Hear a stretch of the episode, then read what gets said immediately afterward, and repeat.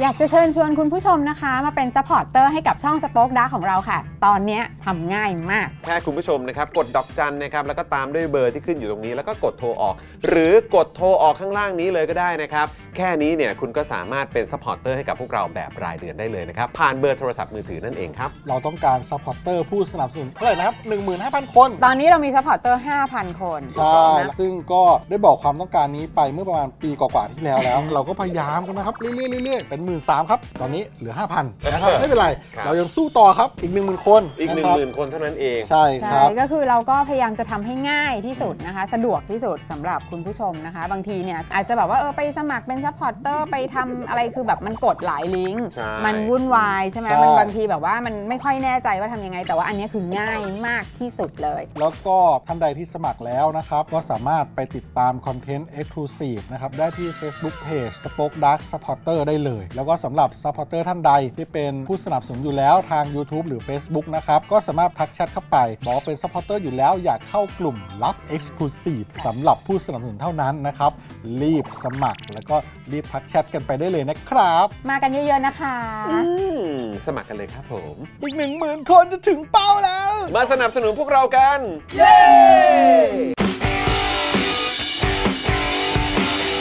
Daily t o p i c กกับจอห์นวินยู สวัสดีครับคุณผู้ชมครับ ต้อนรับทุกท่านนะครับเข้าสู่ Daily Topics นะครับ ประจำวันพฤหัสบดีที่ 23 มีนาคม 2566 นะครับผม ครับ นะฮะสวัสดีคุณผู้ชมด้วยนะครับผมนะฮะต้อนรับนะครับทุกท่านเข้าสู่รายการของเรานะครับ อยู่กับผมจอห์นวินยูนะครับนะฮะแล้วก็แน่นอนนะครับอยู่กับคุณปาล์มด้วย สวัสดีครับคุณผู้ชมครับ ครับผมแล้วก็ดูแลการไลฟ์แล้วก็ร่วมจัดรายการเรานะครับ พี่ใหญ่สป็อคดักทีวีนะครับ ครับผม อ่า สวัสดีครับ สวัสดีครับพี่ใหญ่ครับ สวัสดี สวัสดี คุณผู้ชม ครั ทุ บ ก ผม ท่านด้วยนะครับ ต้อนรับเข้าสู่ Daily Topics ประจำวันพฤหัสเวลาบ่ายโมงนิดเดียวนะจ๊ะ ครับผม อ่าน นะฮะก็เอ่อต้องขออภัยครับนะเมื่อสักครู่นี้เหมือนระบบจะมีปัญหานิดหน่อย ครับ นะครับก็เลยทำให้การสตาร์ทรายการของเราเนี่ยช้านิดนึง ใช่แล้ว นะครับก็ต้องมีการแบบโอ้โหเซตอัพเอ่อการไลฟ์กันใหม่เกือบจะหมดเลย ครับ นะครับแล้วก็เอ่อเมื่อสักครู่นี้ก็แบบเอ้ยเราเราก็เหมือนแบบไอตอนช่วงเข้าก็อาจจะแบบว่าผิดคิวเล็กน้อย แต่ไม่ต้องตกใจทุกอย่างโอเคแล้วนะครับ ครับผม นะฮะอ่ะคุณผู้ชมใครมาแล้วนะครับ เริ่มต้นกันด้วยการกดไลค์กดแชร์กันหน่อยดีกว่านะครับนะแล้วก็อย่าลืมคอมเมนต์ทักทายกันเข้ามาได้นะครับมาร่วมเอ่อพูดคุยกันเยอะๆนะครับวันนี้เราก็มีหัวข้อข่าวให้ได้เมาส์มอยกันตามสไตล์วันพฤหัสสุขของ Daily Topics นั่นเองนะครับ ครับผม คุณนัฐกิจนะครับก็เป็นเมมเบอร์มา 17 เดือนแล้วครับพี่ยาย โอ้โหยขอซาวให้หน่อยได้ไหมเนี่ยอืมขอบคุณมากเลยนะครับ สวัสดีด้วยนะครับผม สวัสดีครับ สวัสดีคุณพลอยรุง้งคุณไทเกอร์เอซคุณอดิศรคุณกั๊กด้วยนะครับ คุณกั๊กบอกว่าสวัสดีครับพี่เพลงที่ร้องเออตายหนึ่งเกิดล้านฝากความคิดถึงมาหาพี่ๆทุกท่านครับอ๋อ พี่เพลง อ๋อ พี่เพลง อ่า ที่ร้องเพลงตายหนึ่งเกิดล้านเนี่ยเออฝากความคิดถึงมาหาพี่ๆทุกท่านนะครับ อ๋อครับ เออ ผมสวัสนะดีครับ ผมสวัสดีด้วยนะครับนะฮะคุณทีนิวส์นะครับ สวัสดีครับ คุณแพมคุณนัทชาติหรือเปล่านี่ ครับ นะครับ สวัสดีนะครับผมนะฮะอ่ะคุณ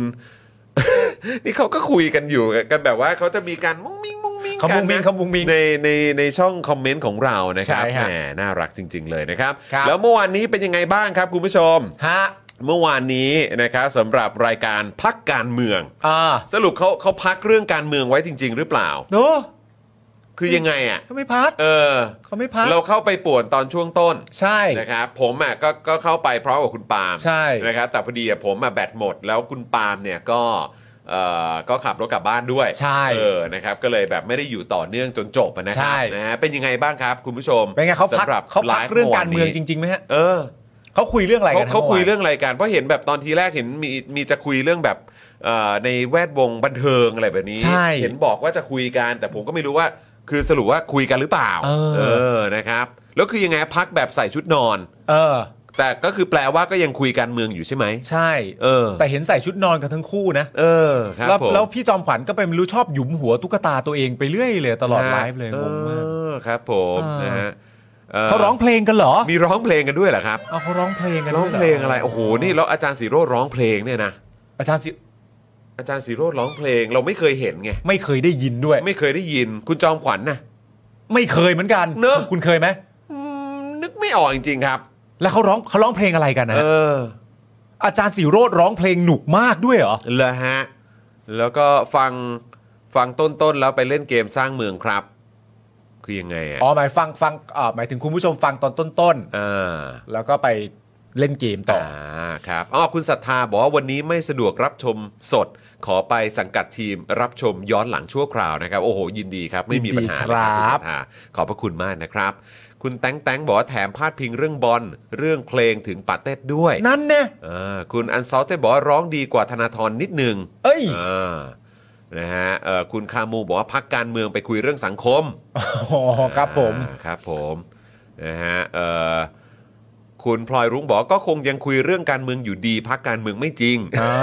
นะครับก็ต้องมีแตะบ้างละมั้ง แต่บ้างแต่บ้าง นะครับ แต่บ้าง ครั้งหน้าต้องให้พวกคุณกดดันให้คุณจอมขวัญร้องเพลงแล้วล่ะครับ อ๋อส คุณ รุป X อกม สรุปว่าคุณจอมขวัญไม่ร้องเพลงเหรอฮะ อ่า ไม่ได้นะฮะ เออนั่นน่ะสิ ไม่ รับ ได้นะครับ ยังไงฮะเนี่ย เออ คุณกั๊กบอกว่าผมบังเอิญฟังจนจบรายการเลยครับ คุณกัก เออ ตั้งใจฟัง โอ้ครับผมนี่คงไม่บังเอิญหรอกมั้ ไม่บังเอิญหรอก ไม่บังเอิญหรอก อ่า เออนะครับ คุณแทนบอกว่าสวัสดีครับผมวันนี้ทันไลฟ์ อ่าสวัสดีคุณแทนนะค ส รั วั บ สดีนะครับนะคุณครอสสิบอกว่ารับแซบครับ รับแซ่บ อ่า เช่นกันครับ ผมงื้อเห็นพี่ปาล์มดื่มกาแฟ ผมเกือบหยิบกาแฟมาชงแล้ว ครับ แต่รู้ว่าวันนี้ผมถือศีลอดวันแรก โอ้ คุณอินบาร์นะครับ งั้นผมปิดแล้วกันนะ จะได้ไม่เห็น ครับผมขอบคุณมากครับ แต่ได้ยินเสียงแบบอย่างนี้อยู่นะครับ นี่ไม่ใช่กาแฟธรรมดานะ ฮะ นี่เป็นกาแฟบ้านจอร์นวินยู จะอร่อยมาก ก็จะมีฟองด้วย มันจะมีฟองด้วย นะครับนะฮะก็แต่แต่มันคือกาแฟจริงๆนะค มั รับ นคือกาแฟครับ เออวันก่อนที่อาจารย์ปิยบุตรมาก็แบบเอออันนี้เป็นเป็นกาแฟจริงๆนะครับ ไม่ใช่เบียร์เขาเรียกว่าเบียร์เบียร์อะไรพี่สเตาอะเออเบียร์ดำ อ๋อ นะสเตา สเตา นะเออ ส ส เตา เตานะครับไม่ใช่นะฮะ อ่ามั มันคือกาแฟนะครับ กาแฟจริง มันคือกาแฟ มัน อื มันคือกาแฟ นั่นคือกาแฟ เออ นะครับนะฮะเออป้าหมูครับ โอนให้ 200 นะ คิดถึงทุกคน ขอบคุณนะครับป้า ครับ หมูอุ๊ยขอบคุณป้าหมู ขอ มาก บ ๆ คุณ ครับ นะครับ เสื้อสวยด้วย เสื้อ นะครับ สวย โอ้นี่ต้องเอาต้องเอาคอมเมนต์ป้าหมูขึ้นหน่อยนะพี่ใหญ่นะ ใช่ เออ นะครับ พอเสื้อสวย นะฮะ ยังไม่มา เออ อ๋อ ยังยังยังยังไม่ขึ้นเหรอ ดีเลย์อยู่ อ๋อ ดีเลย์นิดหนึ่งใช่ไหม คุณเชฟบะอ่ะ พี่เชฟบาร์ก็ซูเปอร์แชทมา 40 บาทนะครับเออขอบคุณครับนะฮะเอ่อคุณพลอยรู้บอกโอ้ยอยากได้กาแฟจากคุณจรน่ะเอ โอ้โห อนะครับ เดี๋ยวถ้ามีมีตติ้งสงสัยต้องหิ้วเครื่องทำกาแฟไป ทำให้ให้ชิมกันละเออนะครับ แล้ววันก่อนนะผมก็วันก่อนก็มีมีเวลาเบรกว่าง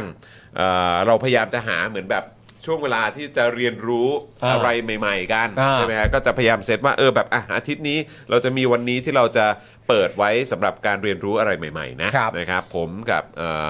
พี่โรซี่กับเอ่อพ่อหมอแล้วก็คุณแก้วด้วยก็เลยลงเรียนคลาสศิลปะ อ่า ก็มีเป็นแบบครูสอนศิลปะเนี่ยมาสอน อ่า แบบสำหรับผู้ใหญ่เลย อืม เออก็ก็ลงลงเรียนกันไป แล้วก็แบบทุกคนครับดื่มกาแฟหมดเลยครับ เออ แล้วก็ใช้บ้านผมเป็นเออเป็นเป็นห้องเรียน ผมก็เออได้ยินดีเลยนะแล้วก็เลยถามเออมีใครดื่มกาแฟบ้าง อ่า หมดทุกคน หมดดื่มหมด ผมก็ใช้เวลาในการเป็นบาริสต้า โอ้โห ไปประมาณ 40 นาที ในการแบบว่า ยืนชงกาแฟให้แต่ละคน เฮ้ยคุณนี่คุณชงกาแฟเกือบเท่าชั่วโมงเรียนแล้วนะ เออใช่ โอ้โห ผมก็แบบเออเดี๋ยวก่อนนะ รอบหน้านี่ช่วยบอกล่วงหน้าหน่อย จะได้แบบชงก่อนแบบว่า อ่า สตาร์ทคลาสเรียน เล่า ออ เล่าที่มา ครับ ให้ฟังหน่อยเลยที่มาของการเรียนวาดรูปเนี่ย เพราะว่า เออ จริง ๆ แล้วเอ่อณตอนนี้ที่คุณจรเรียนอยู่ ก็จะมีการเรียนว่ายน้ำ อ่า มีเรียนวาดรูป ใช่ ถ่ายรูปถ่ายภาพยังเรียนอยู่ไหม ถ่าภาพไม่ไม่ไม่ ไม่แล้ว จบจบคอร์สละจบคอร์สละ ใช่ เออ แต่ว่ามันเป็นแรงบันดาลใจที่ดีมากนะ ที่ เออ แบบว่าคือคือคุณมีอาชีพของคุณอยู่แล้ว เออ แล้วก็มีงานค่อนข้างแน่นที่ต้องทำทุกวัน เออ แต่คุณก็ยังมีเอ่อเวลาในการไปเรียนรู้สิ่งใหม่ๆ เออเออ คำถามคือทำไมถึงเลือกว่าจะเรียนว่ายน้ เออ ำกับทำไมถึงเลือกว่าจะเรียนวาดรูปทำไมถึงใช้เวลาทั้งหมดที่ว่างไปทำสองเรื่องนี้ แต่จริง ๆ คือหมายว่าคือผมมานั่งคิดดูแล้วเนี่ยสองอย่างนี้ก็แบบก็เบนไปในมุมของลูกเยอะเหมือนกันนะ ว่ายน้ำคือ ว่ายน้ำก็คืออยากจะว่ายน้ำเป็นว่ายน้ำเก่งขึ้น อ่า เพื่อที่ว่าจะได้เวลาเล่นน้ำกับลูกก็จะได้แบบเล่นได้สนุกสนุก อ่ เพราะว่าปกติในช่วงที่ผ่านมาเวลาลูกว่ายน้ำอ่ะ อ่า หรือว่าแบบไปลงสระอะไรต่างๆ ด้วยกันน่ะ อ่า ก็คือเขาจะว่ายแบบโปรมากอ่ะ อ่า ส่วนเรานี่คือแบบ ยังไงวะเนี่ย เดิน ต้องเดินต้อเดินง เดิ เดิน น แหวกน้ำไปอะไรอย่างเงี้ ยก็รู้สึกแบบเออแบบเฮ้ยแบบไม่ได้ว่ะ เพื่อความมัน เออจะได้เล่นกับลูกได้แบบสนุกสนุกไง แล้วลูกชายสองคนด้วย ลูกชายสองคนด้วย โอ้โ ใช่ไหมฮะส่วนไอ้ศิลปะเนี่ยที่ไปเรียนเนี่ย อ่า คือจริงๆเอ่อพ่อหมอกับพี่โรซี่เขาเขาก็ไปเจอคุณครูคนนี้ อืม ซึ่งตอนทีแรกก็แบบว่ากะว่าจะมาให้สอนแบบเด็กๆกันแหละ อ่า แต่ว่าเรื่องวันเรื่องคิวอะไรต่างๆ เด็ก ๆ ก็อาจจะ อืม แบบไม่ไม่ค่อยได้ไม่ค่อยสะดวกกันด้วย ฮะ อะไรอย่างเงี้ยก็เลยแบบว่างั้นมาสอนผู้ใหญ่แทนไหม อ่า แล้วเขาโอ้ยสอนประจำครับ สอนเยอะด้วยมี อ่า ลูกศิษย์เยอะด้วย โอ้โห เออนะก็เลยแบบว่าเอ้ยงั้นขอลงเรียนด้วยละกัน อ่า เออแล้วก็แบบก็เวิร์กมาก โอ้ ก็ สุ เวิ ด ร์ก ยอ มา ด ก ดี ก็เลยแบบ มากฮะ คือ จริงๆแล้วก็คือแล้วก็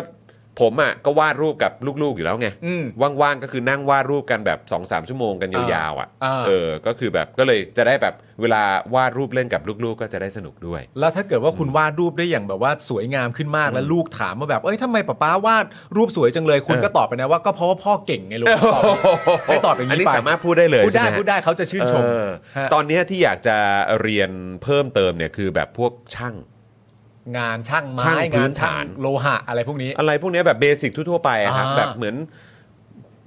ทาสงทาสีบ้าน อ่า อะไรอย่างเงี้ยเข้าใจป่ะแบบซ่อมฟงซ่อมไฟเบื้องต้นอะไรอย่างเงี้ยเออแบบซ่อม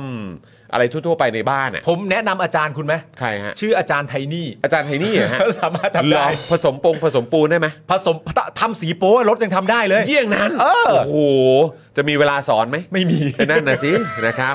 อ้าวคุณวิวัฒน์นะครับเป็นเมมเบอร์มา 14 เดือนแล้วนะครับอ่ะขอซาวหน่อยนะครับ ครับ นะฮะดีแล้วครับ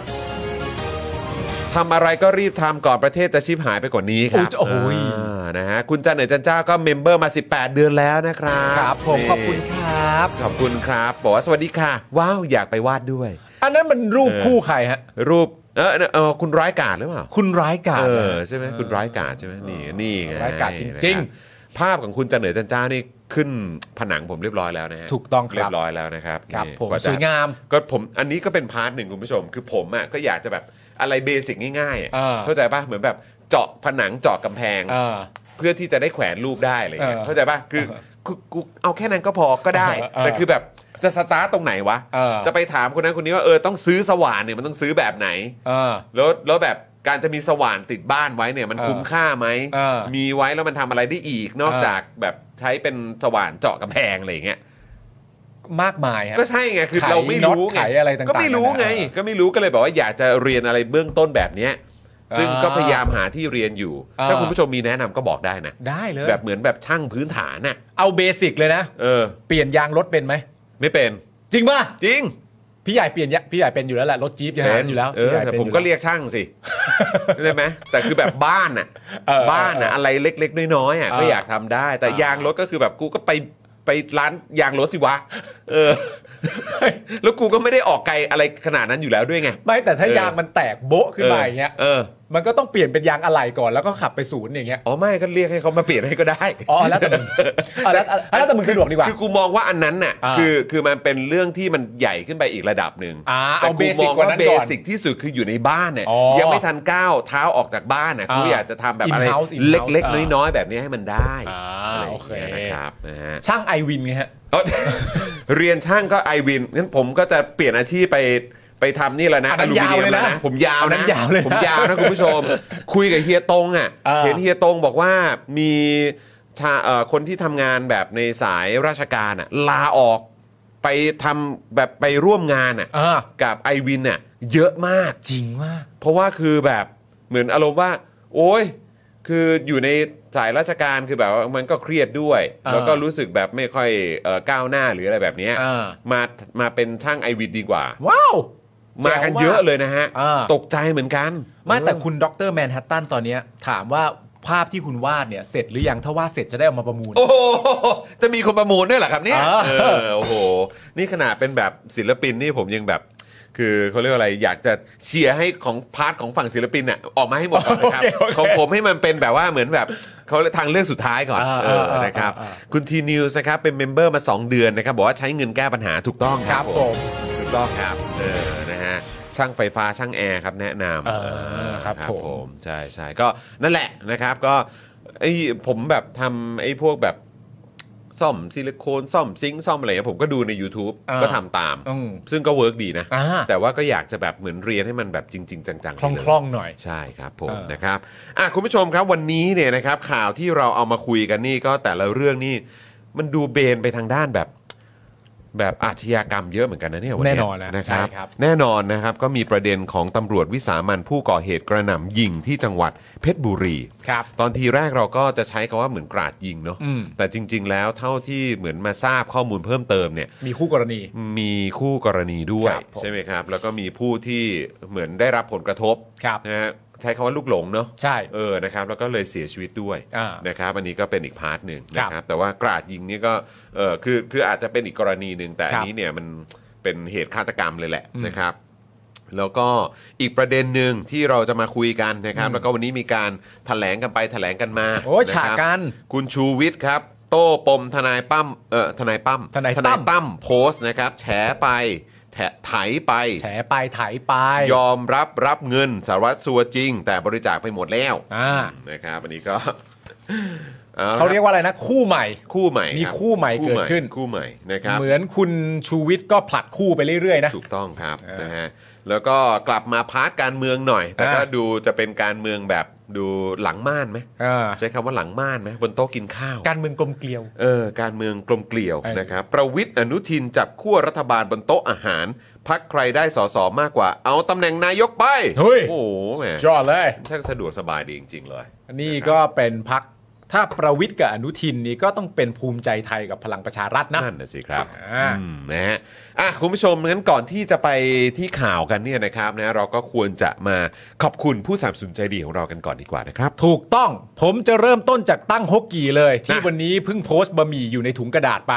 นะครับ ครับ ผม ผม แม่เขาเป็นคนเร็วต่อกระแสจริงๆนะฮะคน ตาม นี้ สไตล์ครับตามสไตล์ครับ ตั้งฮกกีคุณผู้ชมครับ ตั้งฮกกีบะหมี่กวางตุ้งนะครับ อาหารที่นี่อุดมไปด้วยดราม่าแสนอร่อยสำหรับชาวเน็ตในทุกๆวันนะครับ ใครสนใจบะหมี่อร่อยๆ แบบนี้นะครับ ก็ไปสั่งกันได้ที่ Facebook ตั้งฮกกีครับ ถูกต้องครับผมนะครับ แล้วก็ขาดไม่ได้เลยนะครับสำหรับ XP Pen ด้วย ฮะ นี่นะครับ ใครเป็นสายดิจิทัลอาร์ตเนี่ยนะครับ ก็สามารถไปอุดหนุนกันได้เลยสำหรับ XP Pen นั่นเองนะครับ ครับ เมาส์ปากการะดับโปรครับ เขียนลื่นคมชัดทุกเส้นเก็บครบทุกรายละเอียดในราคาเริ่มต้นไม่ถึงพันนะครับ ไปดูข้อมูลเพิ่มเติมได้เลยที่เพจนี้ครับ XP Pen Thailand ครับผม ถูกต้องแล้วครับ ครับ อ่าต่อกันด้วยจินตรักษณ์คลินิกนะครับ จมูกพังเบี้ยวทะลุระเบิดมาจากไหนนะครับ มาให้หมอเชษฐ์แก้ให้ได้หมดทุกรูปแบบเลยครับ เขานะครับคือคนที่โรงพยาบาลทั่วไทยโยนงานยากมาให้เสมอ อันนี้รู้กันเฉพาะคนในวงการครับ เทพจริงเรื่องงานซ่อมจมูกพังต้องหมอเชษฐ์จินตรักษณ์คลินิกครับ ใครสนใจเข้าไปดูรายละเอียดกันได้เลยนะฮะที่ Facebook จินตรักษณ์คลินิกครับผม และต่อเนื่องกันนะครับสำหรับใครที่ชื่นชอบนะครับเขาเรียกว่าของอร่อยอร่อย ฮะ นะครับรสละไมครับ ใครว่าชีวิตที่เร่งรีบจะหาของอร่อยทานยากครับ นี่เลยแกงฮังเลจากรสละไมนั่นเอง สูตรลับเฉพาะที่ส่งต่อกันมาจากรุ่นสู่รุ่นนะครับ ครับ เครื่องแน่นเนื้อนุ่มละลายในปาก พร้อมกลิ่นหอมของเครื่องแกงแทรกด้วยกลิ่นกระเทียมหอมๆนะครับแบบชาวเหนือแท้ๆเลยนะครับ เป็นรสชาติที่มีมิติแบบหาที่ไหนไม่ได้นะครับ แค่เวฟไม่กี่นาทีนะครับ ก็พร้อมเอนจอยกันได้ทั้งครอบครัวแล้วนะครับ ใครสนใจนะครับก็ติดต่อได้เลยนะครับที่ Line แอดรถละใหม่นะครับหรือว่าสแกน QR Code ที่ขึ้นอยู่บนจอตอนนี้อยู่ก็ได้นะครับหรือโทรไปนะครับที่เบอร์ 0955454266 นะครับราคาถุงละ 250 บาทเท่านั้นนะครับโอ้โหแล้วก็มาพร้อมกับปริมาณถึง 500 กรัม ค ต่ รั อบ ถุงด้วย แน่น ๆ กันไป แล้วก็มีโปรโมชั่นพิเศษด้วยนะครับซื้อ 1-3 ถุงเนี่ยลดค่าส่งทันที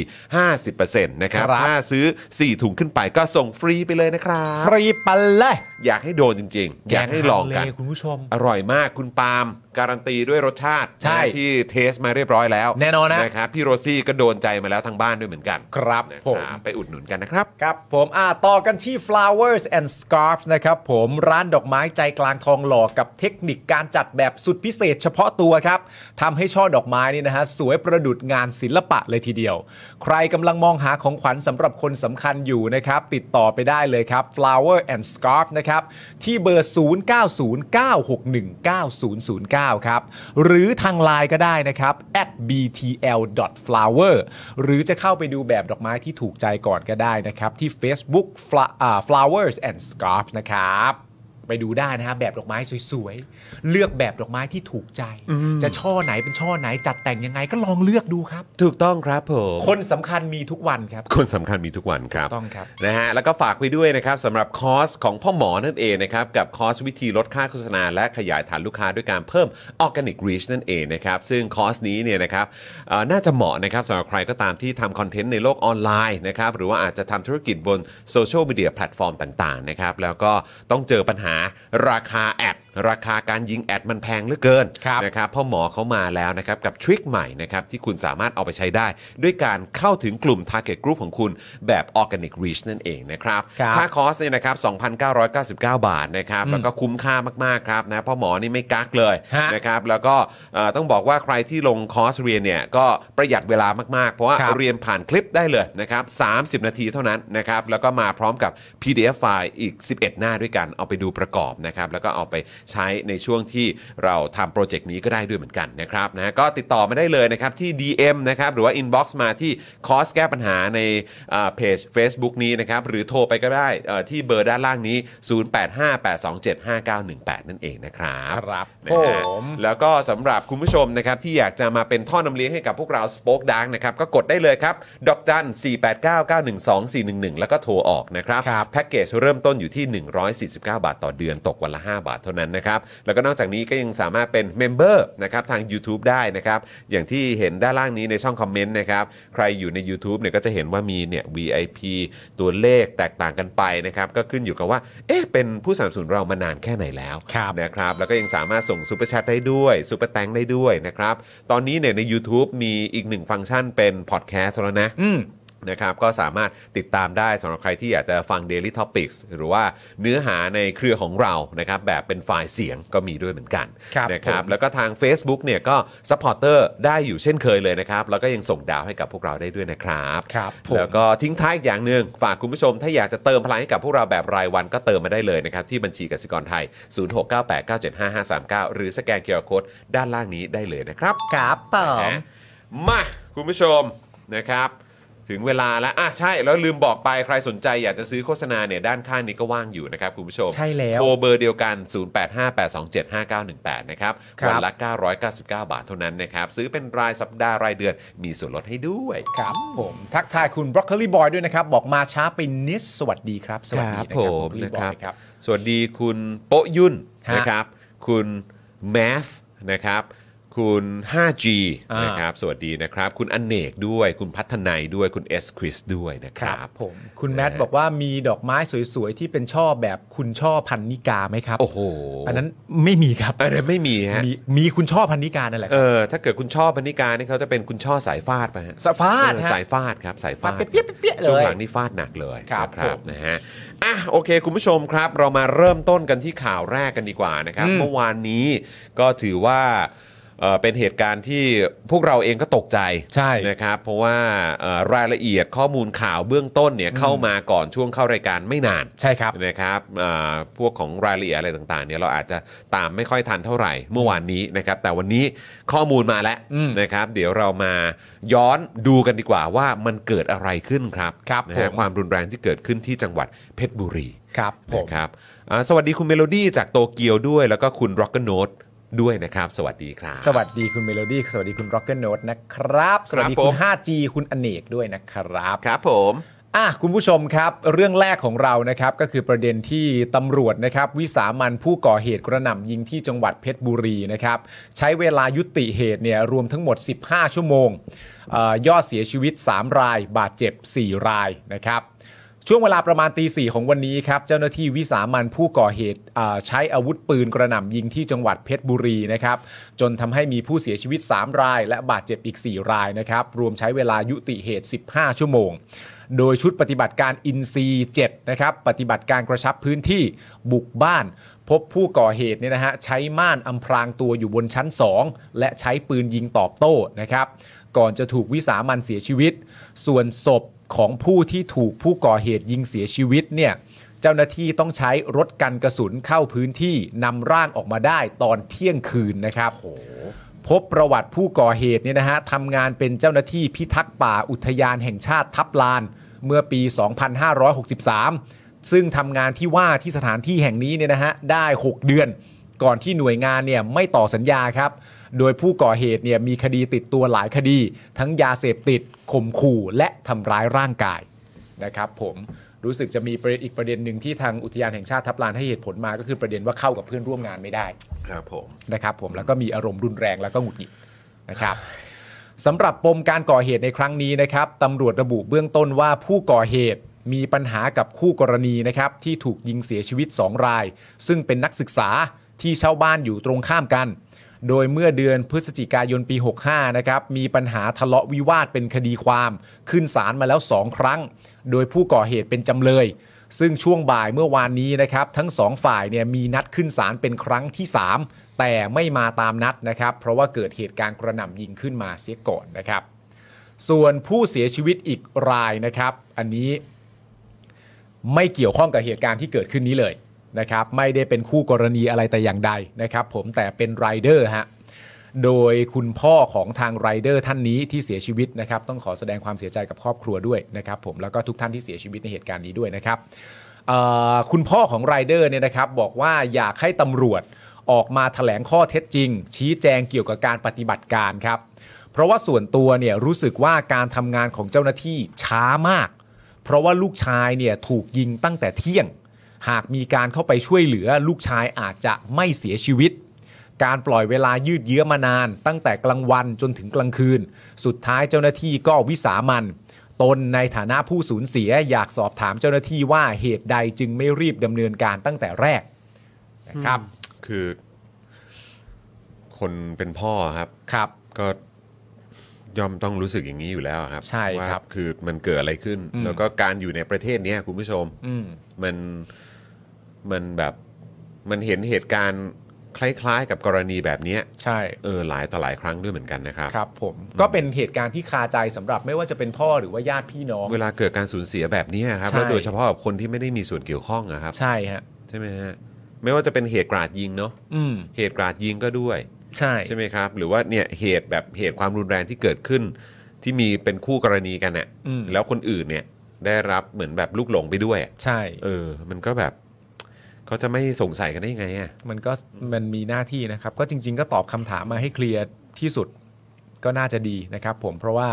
เอ่อผู้สูญเสียเนี่ยก็คือหนึ่งก็คือผู้ที่เสียชีวิต อืม แต่ผู้ที่สูญเสียสภาพจิตใจอะไรต่างๆนานาไปเลยจากการเสียชีวิตของเครือญาติเนี่ยมันมีอีกหลายต่อหลายคน ครับ นะครับผมในเหตุการณ์ที่เกิดขึ้นแบบนี้ และเหตุการณ์เหล่านี้ก็ยังคงเกิดขึ้นอย่างต่อเนื่อง อืม แล้วก็มีอาวุธปืนเข้ามาเกี่ยวข้องอยู่เสมอ ใช่ นะครับ ใช่ ด้านตำรวจนะครับ อันนี้เป็นด้านตำรวจบ้าง บอกว่าการปฏิบัติการครั้งนี้เนี่ยนะครับ เป็นไปตามขั้นตอนยุทธวิธีจากเบาไปหาหนัก โดยนโยบายที่พลตำรวจเอกต่อศักดิ์สุขวิมลรองผบตรมอบไว้นะฮะที่สถานการณ์ยืดเยื้อเนี่ยเพราะไม่อยากให้เกิดการสูญเสีย พยายามให้โอกาสเกลี้ยกล่อมให้มอบตัวหลายครั้ง ทั้งให้แม่และเพื่อนพยายามเกลี้ยกล่อมแต่ไม่ได้ผล คนร้ายยังยิงต่อสู้อย่างต่อเนื่อง และมีพฤติกรรมรุนแรง จึงจำเป็นต้องใช้ปฏิบัติการเด็ดขาด ขณะชุดจับกลุ่มเข้าปฏิบัติการพบผู้กระทำคำเอ่อกระทำผิดเนี่ยยังคงต่อสู้และยิงใส่เจ้าหน้าที่ตำรวจเอ่อแต่เจ้าหน้าที่ตำรวจนี่เข้าไปพร้อมรู้อยู่แล้วนะครับ ว่าจะมีการต่อสู้เกิดขึ้นแน่นอนนะฮะเพราะว่าเอ่อรู้สึกว่าเหมือนจะมี Facebook อืม ที่เป็นตำรวจซึ่งเป็นเพื่อนของผู้ร้ายเนี่ยคนก่อเหตุเนี่ยเหมือนมีการอ่าโพสต์หาซึ่งกันและกัน โดยตัวคนก่อเหตุเนี่ยเหมือนโพสต์ไปบอกว่าให้มาดิ อืม เออให้มาดิพร้อมจะต่อสู้กับตำรวจเต็มที่ ไม่มีการยอมอ่อนข้อแน่นอน เพราะฉะนั้นตอนที่ตำรวจบุกเข้าไปก็บุกเข้าไปในมายเซตของการที่ว่ายังไงคนที่อยู่ในบ้านสู้แน่ อืม ก็จึงมีการนำโล่เข้าไป แล้วก็พอยิงมามันก็โดนโล่ แต่ว่าโล่ก็โดนกระสุนไปประมาณ 6 นัดนะครับ อืม เจ้าหน้าที่จึงจำเป็นต้องวิสามันคนร้ายนะครับ ทั้งที่ไม่อยากให้เกิดความสูญเสีย ส่วนแรงจูงใจและสาเหตุที่แท้จริงเนี่ยอยู่ระหว่างการตรวจสอบเชิงลึก ทั้งนี้เนี่ยมีรายงานว่าก่อนที่เจ้าหน้าที่จะบุกเข้าไปในบ้านช่วงประมาณตีหนึ่งเจ้าหน้าที่ได้ยิงปืนเข้าไปในบ้านผู้ก่อเหตุกว่า 35 นัดนะครับ อืม อันนี้ก็อีกเรื่องหนึ่งครับ อืม ก็อยากจะทราบคำอธิบายตรงนี้ด้วยเหมือนกันว่าเออ คือเหมือนเป็นการยิงต่อสู้กันเหรอ แต่ก็ไม่ใช่ใช่ไหมแต่ยิงเข้าไป 35 นัดเนี่ย ใช่ เพราะตามข่าวเนี่ยมันจะมีช่วงหนึ่งที่เอ่อมันมีรายรายงานออกมาแต่ภาพเนี่ยมันไม่ใช่ภาพสถานที่ตอนเวลาที่ยิง แต่เป็นภาพที่อยู่ข้างนอกเหมือนตรงที่ถนนเข้าไปอะ่ะ แล้วมันเป็นภาพเหมือนตอนที่ตำรวจได้นำกำลังไปประชิดตัวบ้านอะ่ะ อืม แล้วตามข่าวเนี่ยรายงานว่ามีการสาดกระสุน อืม ออกมาจากทางฝั่งของผู้ก่อเหตุที่อยู่ในบ้าน และเป็นเสียงกระสุนที่นานมากเป็นตับใหญ่ ๆ เลย อืม เออ แต่ว่าในข่าวณตอนนั้นในช่วงที่เกิดเหตุเนี่ยไม่ได้ไม่ได้รายงานว่าเป็นการยิงกันระหว่างตำรวจ อืม กับผู้ก่อเหตุนะ อืม เป็นการรายงานว่าผู้ก่อเหตุเนี่ยยิงออกมา แล้วเหมือนตามข่าวที่ติดตามมาวันนี้เนี่ย คุณรู้แบบสถานที่ซื้อกระสุนปะขง ออนไลน์ใช่ไหม ออนไลน์ปะ ซื้อออนไลน์เว้ย ซื้อกระสุนออนไลน์ว่ะ มันยังไงกันเนี่ย แล้วยิงเป็นตับใหญ่อะจนคนถามว่าแบบโหมันกระสุนอะไรมันเยอะแยะขนาดนั้นว่าที่ยิงออกมา ทำไมมีกระสุนเยอะได้ ใช่ ขนาดนั้น แล้วประเด็นเรื่องแม่เนี่ยก็เป็นอีกประเด็นหนึ่งก็คือแม่พยายามเข้าไปเจรจาและเกลี้ยกล่อม แล้วก็เท่าที่เราฟังเสียงโทรศัพท์ที่พูดคุยเนี่ยเราเอ่อไม่ได้ยินเสียงการพูดตอบกลับมาจากทางฝั่งของผู้ก่อเหตุ แต่ก็มีคนรายงานว่าตัวคุณแม่เนี่ยน่าจะเป็นตัวละคร แต่ว่ายังไงมันต้องทำผมเข้าใจ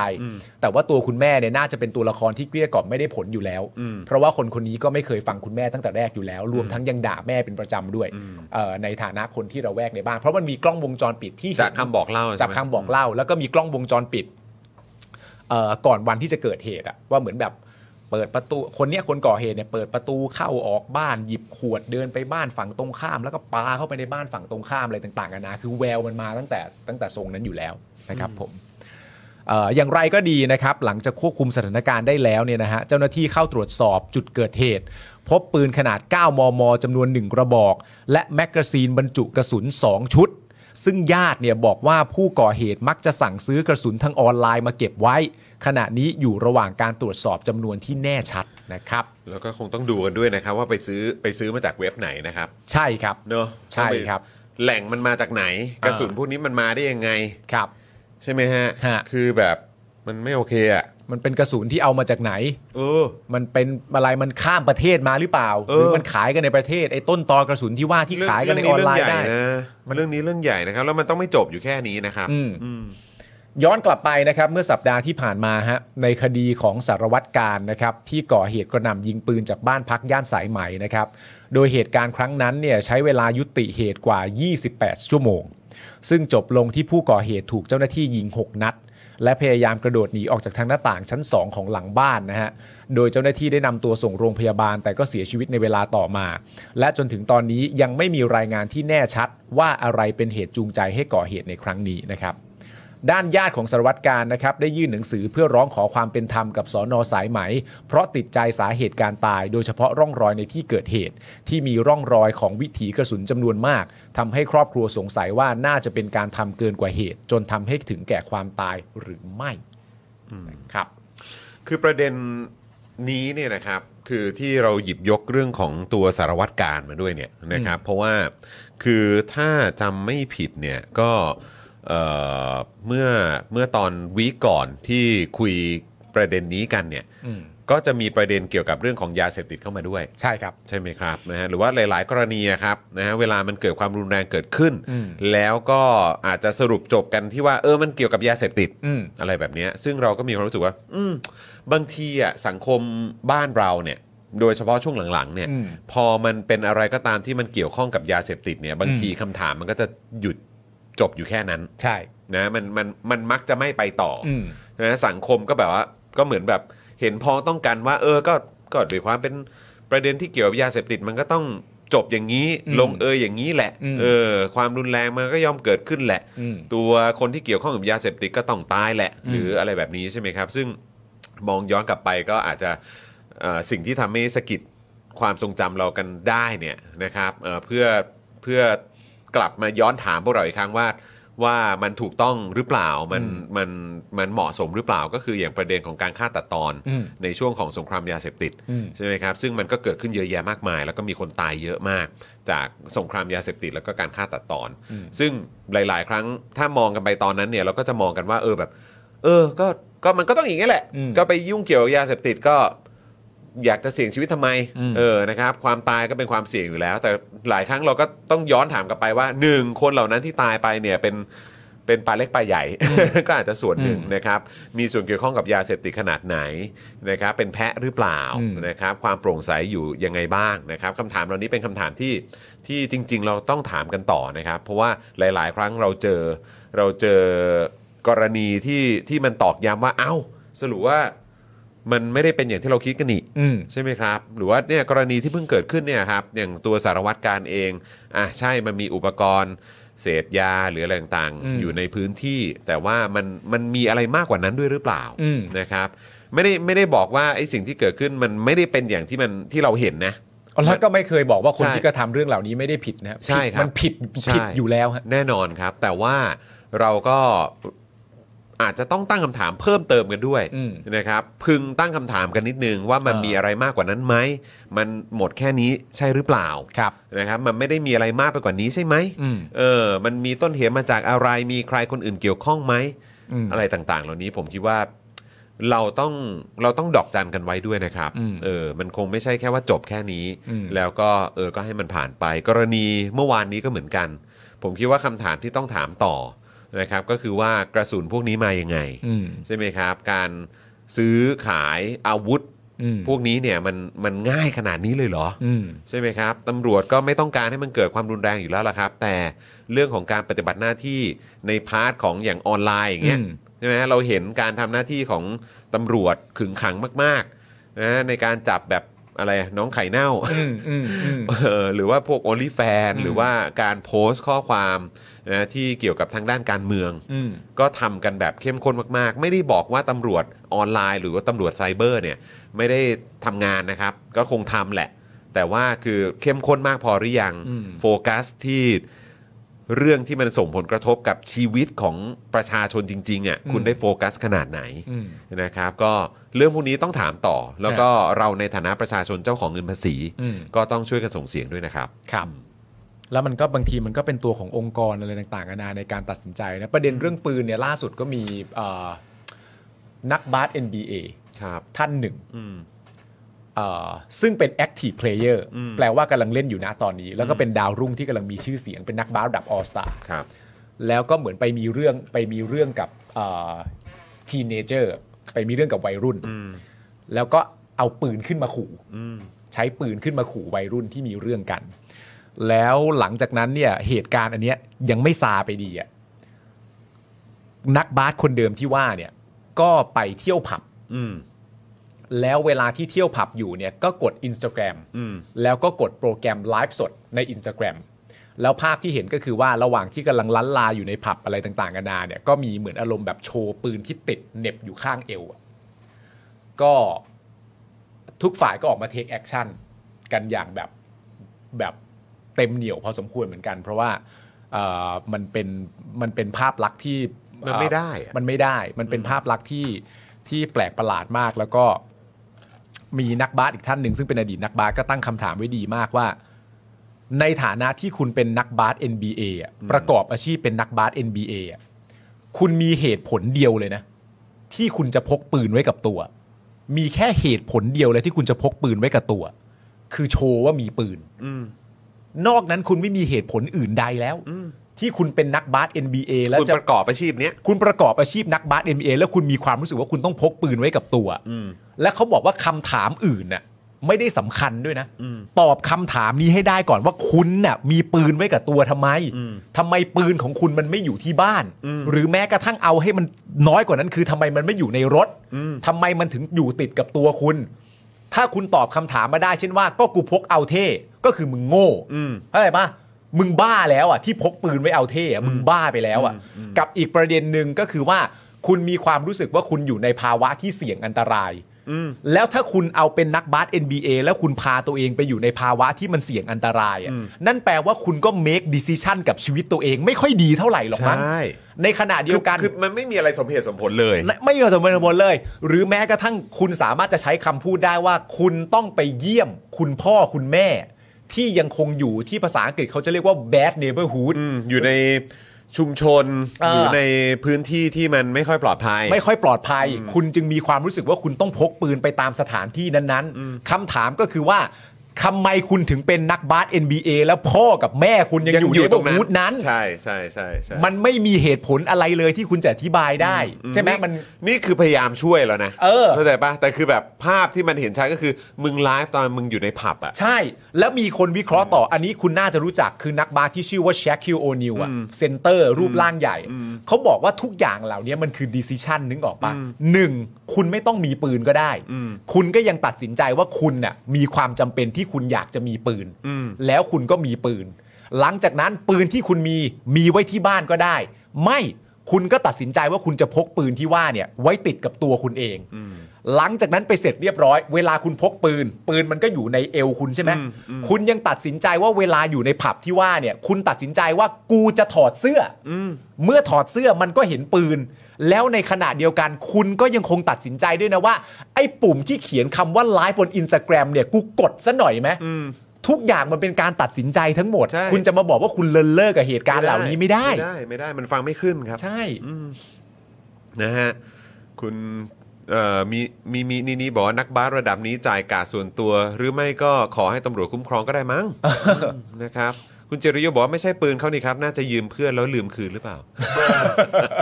อ๋อ แต่มันเป็นเรื่องจริงนะครับ เออ เพราะว่าตัวนักบาสคนที่ว่าคนนี้เนี่ย ก็บอกว่าปืนที่ว่ามันไม่ใช่ปืนเขา อ่า แล้วเขาก็ไม่ได้มีลักษณะนิสัยอย่างนั้น แต่ เออ ก็ต้องวัดกับภาพเหตุการณ์นะครับ เออแล้ว ปื มึง น จะโพสต์ทำไม ปืนใครก็เหน็บอยู่ที่เอวคุณนะฮะ ใช่ นะฮะ ก็คือเรื่องของเรื่องก็คือคุณมีอาวุธปืนเหน็บอยู่ที่เอวของคุณในพื้นที่สาธารณะ เออ ในผับที่มีคนเอ่อคนเต็มไปหมด เออ แล้วคุณกดไลฟ์ด้วย เออคุณก็พูดไปสิครับ ไม่ใช่ปืนผมครับ ผมเอามาจากเอวเพื่อนครับ เออ คุณก็พูดไปเถอะครับ มันก็ฟังไม่ขึ้นนะ มั ฮะ ฟังไม่ขึ้นอยู่ดีครับ ฮะ อืมนะครับ คุณจูนสวัสดีนะครับ คุณสารไทยบอกว่า แล้วดันต้องไลฟ์แล้วก็ไลฟ์ในผับด้วยม เออ นั่นน่ะสิครับ ฮะ คุณมณีทองสวัสดีครับเอ่อทักทายสองหนุ่มนะครับ สวัสดีครับ คุณแทนบอกว่าเออก็คงอยากโชว์แหละอืม อืม นะครับก็ก็คงงั้นนะครับอืม อืม คุณเมครูบอกว่าอ้าวแล้วจะยืมมาทำไมแล้ว ผมก็ผมเข้าใจ ก็ คุณ อยากผู้ชมมัน อยากโชว์ป่ะเออ นั่นแหละ อืมนะฮะคุณดรแมนฮัตตันบอกว่าวัยรุ่นเมมฟิสเถื่อนทั้งทีม แก๊งเมมฟิส อ๋อ มาจาก อยู่เม ทีมเม อยู่ มฟิส Memphis กริส ใช่ ลี่ ไหม แล้วแบบทีมนี้ค่อนข้างแบบเอ่อเฟี้ยวฟ้าวอ่ะ อ่าครับผม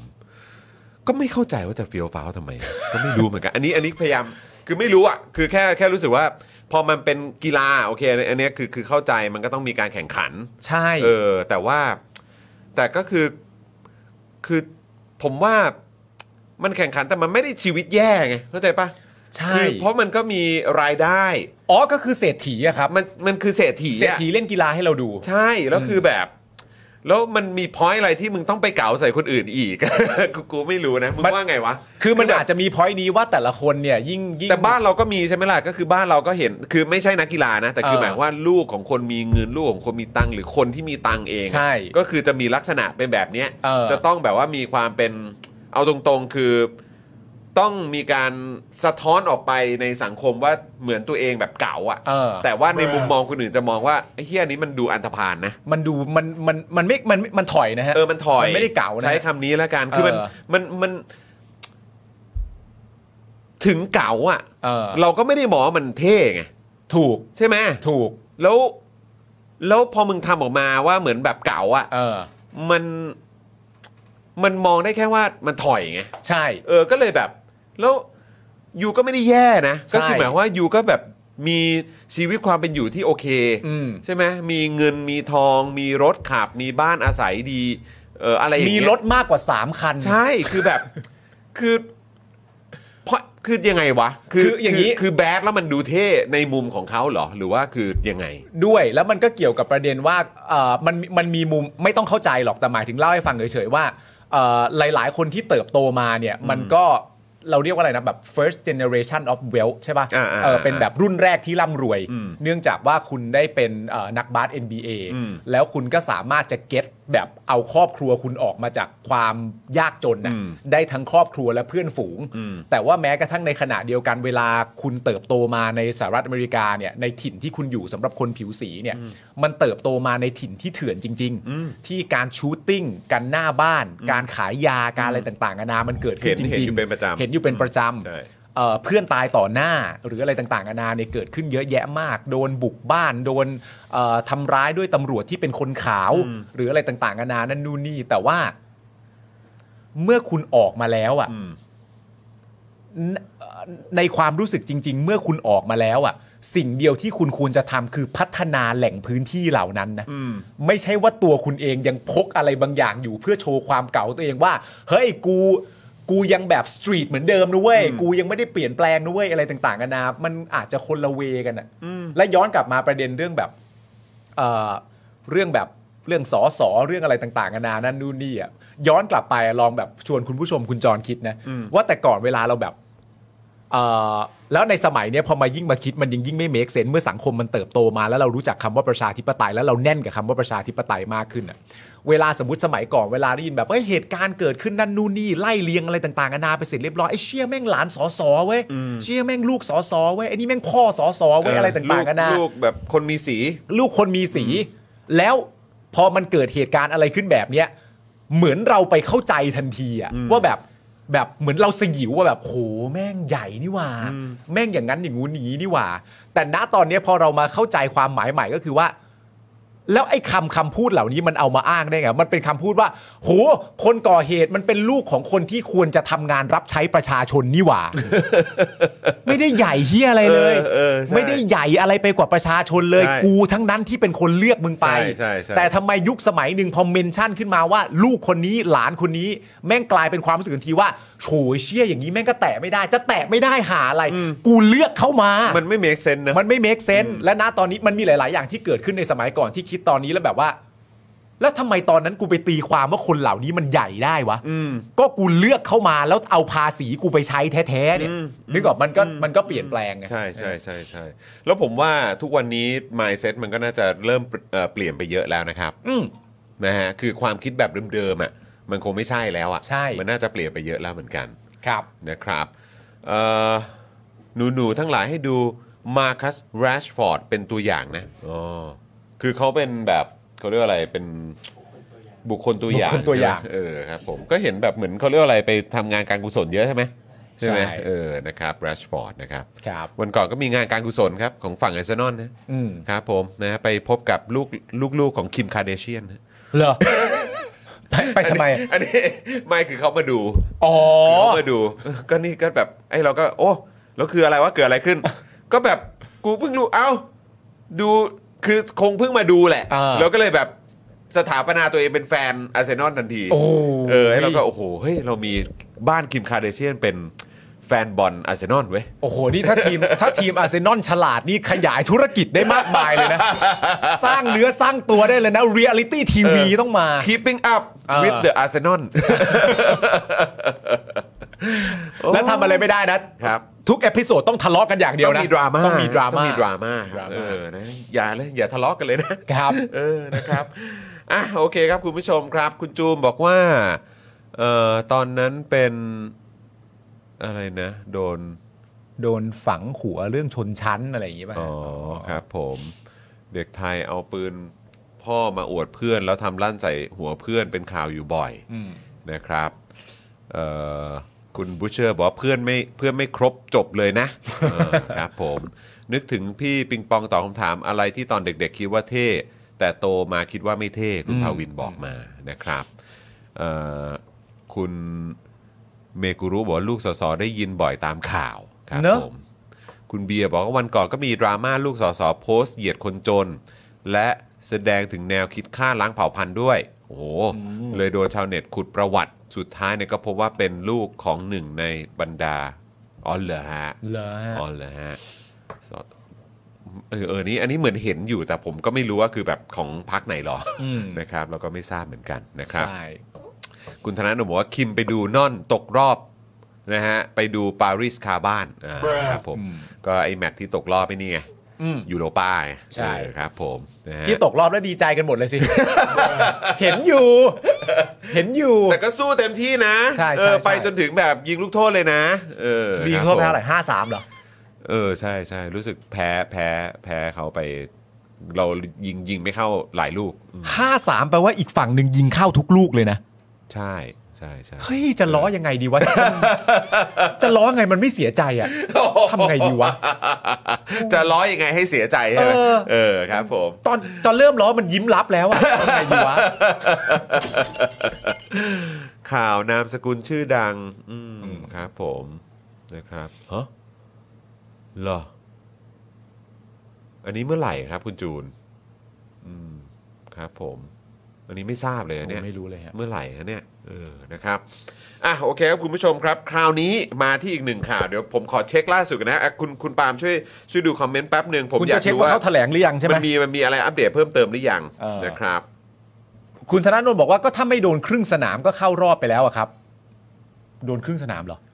ใช่ อ๋อใช่ใช่ใช่มีลูกแบบเตะแบบ ลูกติดเสมอ ย้อยลงมา ย้อยแบบยิงสูงเลยแรมสเดลวิ่งมาไกลไปหน่อยเออนะครับ อันนี้ล้อได้ไหมขอล้อได้ไหม อ่ะได้ เอ้ามัน ครับ ทำผมไเสียใจ ดรแมนฮัตตันก็บอกนะครับว่าทีมเต็งแชมป์แมนยูจะคว้าแชมป์พรีเมียร์ลีกวันไหนครับ เอ้าอย่าไปนิ่งสิ ยั พี่ ง ให ไง ญ่ นะ ทีมเต็งแชมป์แมนยูจะคว้าแชมป์พรีเมียร์ลีกวันไหนครับ ไม่นานหรอกฮะ เออเป็นทัศนะของแฟนคนละแบบ พี่หมีเบอร์ก็มาแนะนำผมบอกว่าล้อล้อเรื่อง 5-2 เลยคุณปาล์ม ล้อไม่ลงจริงฮะล้อล้อแล้วมันก็เจ็บฮะล้อไม่ลงจริง อ่ะดูเหมือนว่าทางคุณเอิ่มชูวิทย์เนี่ยแถลงแล้วนะครับ อ่า สเอ่อขอบคุณน้ำนิ่งด้วยสรุปมาให้แบบคร่าว ครับ ๆ งั้นเดี๋ยวเรามาดูปมของเออประเด็นทนายตั้มก่อนดีกว่า อ่า นะครับเป็นทนายตั้มก่อนละกัน ครับ นะครับเอ่อก็เป็นประเด็นร้อนแรงนะครับ เมื่อสิทรานะครับเบี้ยบังเกิดนะครับ หรือทนายตั้มเนี่ยนะครับโพสต์ภาพเงินเป็นปึกเลย ใส่ไว้ในถุงกระดาษแล้วก็มาพร้อมกับข้อความว่า แฉไปไถไป อ่า มีการไปไถเงินสีเทามา 50 ล้านก่อนทำตัวเป็นคนดี บริจาคครั้งละ 3 ล้านบาท โดยบอกด้วยว่า คนที่คุณเห็นอาจจะไม่เป็นอย่างที่คิดหมดศรัทธาครับ พร้อมนัดแถลงข่าววันนี้นะครับตอน 10 โมงนะครับซึ่งก็ อืม ผ่านไปเรียบร้อยแล้ว เอาละ นะครับเอ่อหลังจากทนายตั้มโพสต์เรื่องนี้นะครับ ต่อมาคุณชูวิทย์ก็โพสต์ Facebook ยอมรับว่ามีอดีตตำรวจนอกราชการนำเงินมาให้จำนวน 6 ล้านบาทครับ อ้างว่าเป็นเงินของสัวให้มาเพื่อให้หยุดพูด อืม แต่ชูวิทย์เนี่ยก็ยังคงแฉต่ออ ม นะครับและนำเงินที่ได้รับเนี่ยไปบริจาคให้กับโรงพยาบาลทั้งหมดแล้ว อืม ตนไม่ได้เป็นฮีโร่ส่วนใครจะตราหน้าก็ขอรับอย่างหน้าชื่นตาบานว่า ตนเป็นโจรแต่เป็นโจรที่เอาเงินบาปไปทำบุญ อืม หากมี 50 ล้านมาให้อย่างที่ททนายตั้มว่าจริง ตนก็นำไปบริจาคอีก อืม คนที่จะถ่ายรูปถุงเงินนี้ได้ ก็น่าจะต้องเป็นเจ้าของเงิน อืม คนที่ให้รูปทนายตั้มบอกว่ายังไง เงิน 50 ล้านที่ไหน ต้นจะรอฟัง อืม โดยคุณชูวิทย์เนี่ยจะนัดแถลงข่าววันนี้ อืม นะฮะตอนเที่ยง ซึ่งได้ข่าวว่าก็มีการเลื่อนเวลา แล้วก็ ใช่ ตอนนี้น่าจะแถลงเสร็จไปแล้วนะครับน้ำนิ่งสรุปมาให้เรียบร้อยแล้วด้วย คือในคำถามที่คุณชูวิทย์ถามในประโยคนี้ก็คือว่า ครับ ไอ้เงินที่อยู่ในถุงนั้นเนี่ย อืม นอกจากคนที่เป็นเจ้าของเงินน่ะ อืม มันจะมีใครถ่ายรูปนี้ได้ ก็นั่นนะสิแล้วมันมาถึงมือของทนายตั้มด้วย ได้อย่างไร ในภาพนี้เนี่ย เออ เออใช่ไหมครับ อืม เพราะฉะนั้นก็ถามถึงที่มาที่ไป ขอ นะครับแล้วก็ได้จากใคร อืม นะครับนะฮะโดยช่วง 10 โมงที่ผ่านมาเนี่ยทนายตั้มก็แถลงโดยสรุปนะครับ ว่าที่ออกมาแถลงเพราะได้รับข้อมูลไม่ใช่แค่สายเดียว ซึ่งมีข้อมูลจากหลานชูวิทย์ด้วยคนหนึ่งเป็นสิ่งที่ต้องนำมาพูดเพื่อสังคมครับ อืม โดยกล่าวถึงการที่ชูวิทย์ยอมรับว่าได้เงินจากสารวัตรสัวจริง แต่ว่าก่อนหน้าชูวิทย์เคยบอกว่าไม่รับเงินแม้แต่บาทเดียว อืม ทนายตั้มยังกล่าวถึงถุงเงินที่ตนเองนำมาโพสต์นะครับว่ายอดเงินไม่ใช่แค่ 6 ล้าน อืม แต่มีจำนวน 10 ล้านบาทครับ ครับ หากเทียบกับความยาวของถุงเงินตามภาพที่ตนเองได้นำมาโพสต์นะครับ อืม ก็มีการแบบเหมือน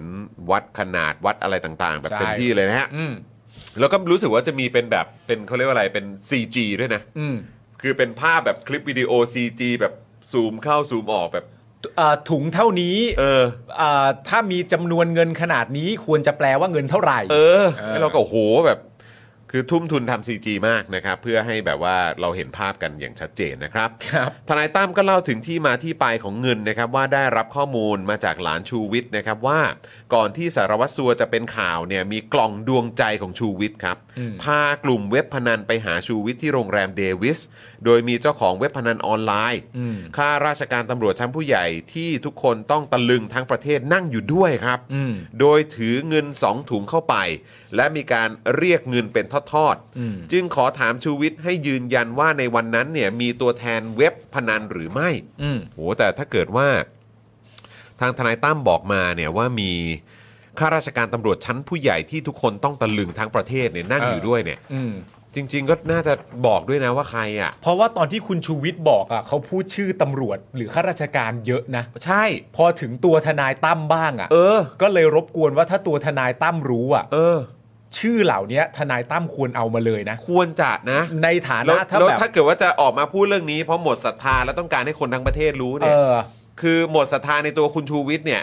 อันนี้ผมก็ผมก็ไม่ไม่จะพูดยังไงเดียคุณชูวิทย์เขาไม่ได้เขาไม่ได้รับราชการ เออ ใช้เงินภาษีประชาชน เออ คืออ่ะโอเคไอ้ประเด็นที่คุณชูวิทย์ออกมาแฉ ความน่าเชื่อถืออะไรก็ว่ากันไป เออ แต่ผมคิดว่าถ้าเกิดว่ามีการบอกว่ามีข้าราชการตำรวจ เออ ชั้นผู้ใหญ่ที่ เออ ถ้าเกิดว่าคนในประเทศรู้เนี่ย เออ ต้องตะลึงแน่นอนเนี่ย อืม คนนี้รับเงินภาษีของประชาชน เออ มีอำนาจรัฐอยู่ในมือ ยิ่งต้องพูดนะ ใช่ เพราะว่าสิทธิ์ในการจะหมดศรัทธาในตัวคุณชูวิทย์เนี่ย มันเป็นสิทธิ์เฉพาะตัวบุคคลอยู่แล้ว ใช่ คุณจะหมดศรัทธาในตัวคุณชูวิทย์เมื่อไหร่วันไหนวินาทีไหนก็ได้ ได้ อันเนี้ยไม่มีใครติดหรอก ไม่มีใครติดจริง ๆ ครับ แต่พอมีข้อมูลเพิ่มเติมขึ้นมาว่า โอ้ มีเว็บพนันนะ อืมนายตำรวจชั้นผู้ใหญ่ขนาดนี้ เออ ก็เลยแบบมีความรู้สึกขึ้นมาว่าโหถ้าถ้าสมมติว่าจะมาในแนวสมมตินะ ว่าจะมาในแนวว่าแฉผู้แฉ อืม เพื่อให้ได้ศักดิ์ศรีทัดเทียมกันอะ มันต้องแฉให้หมด ชื่อข้าราชการต้องมา มันต้องมาจริงๆ ต้องมา อันนี้อันนี้คือคือแล้วแต่คุณผู้ชมมองนะ อ่า แต่อันนี้คือจากมุมที่เรามองเรารู้สึกว่า เฮ้ยมันขาดตรงนี้ไปไม่ได้จริง ๆ นะ อืม เออคือแบบมามาถึงจุดนี้แล้ว เอ อะ่ะ อ เออนะครับแล้วก็มันเป็นเรื่องที่ไม่รู้สิจะพูดยังไงเดียมันมันเกี่ยวข้องโดยตรงกับประชาชนน่ะ ใช่ จริง ๆ ครับ เออ เพราะว่าคือคือถ้าเกิดว่าคือที่เกี่ยวข้องโดยตรงกับประชาชน เออ ผมว่ามันเกี่ยวข้องโดยตรงกับประชาชนมากกว่าคุณชูวิทย์เกี่ยวข้องโดยตรงกับกับประชาชนอีกไง ใช่ ใช่ไหมฮะ ใช่ เพราะว่าข้าราชการตำรวจ ชั้นผู้ใหญ่ อืม และมีอำนาจขนาดนี้เนี่ย มันเกี่ยวข้องกับประชาชนโดยตรงอยู่แล้ว เออ ราะอำนาจรัฐมันเข้าถึงประชาชนได้ ใช่ ใช่ไหมครับ ส่วนคุณชูวิทย์เนี่ยคือเขาเขาเขาไม่ได้เป็นข้าราชการไง เออ เออแล้วก็คืออย่างที่คุณปาล์มบอกเราจะหมดศรัทธาในตัวคุณชูวิทย์หรือจะไม่เชื่อคุณชูวิทย์วินาทีไหนก็ทำได้ทันที หรือไม่มี เลย ศรัทธาในตัวคุณชูวิทย์มา อยู่ ตั้งแต่แรกแล้วก็ได้ ก็ได้ครับ เออ เออจริง อันนี้ผมพูดในแบบนี้เลยนะ อืม ถ้าสมมติว่าคุณชูวิทย์อ่ะตัดสินใจว่าหลังจากนี้ไปอ่ะคุณชูวิทย์จะแฉทนายตั้มคืน สมมตินะ ๆอืม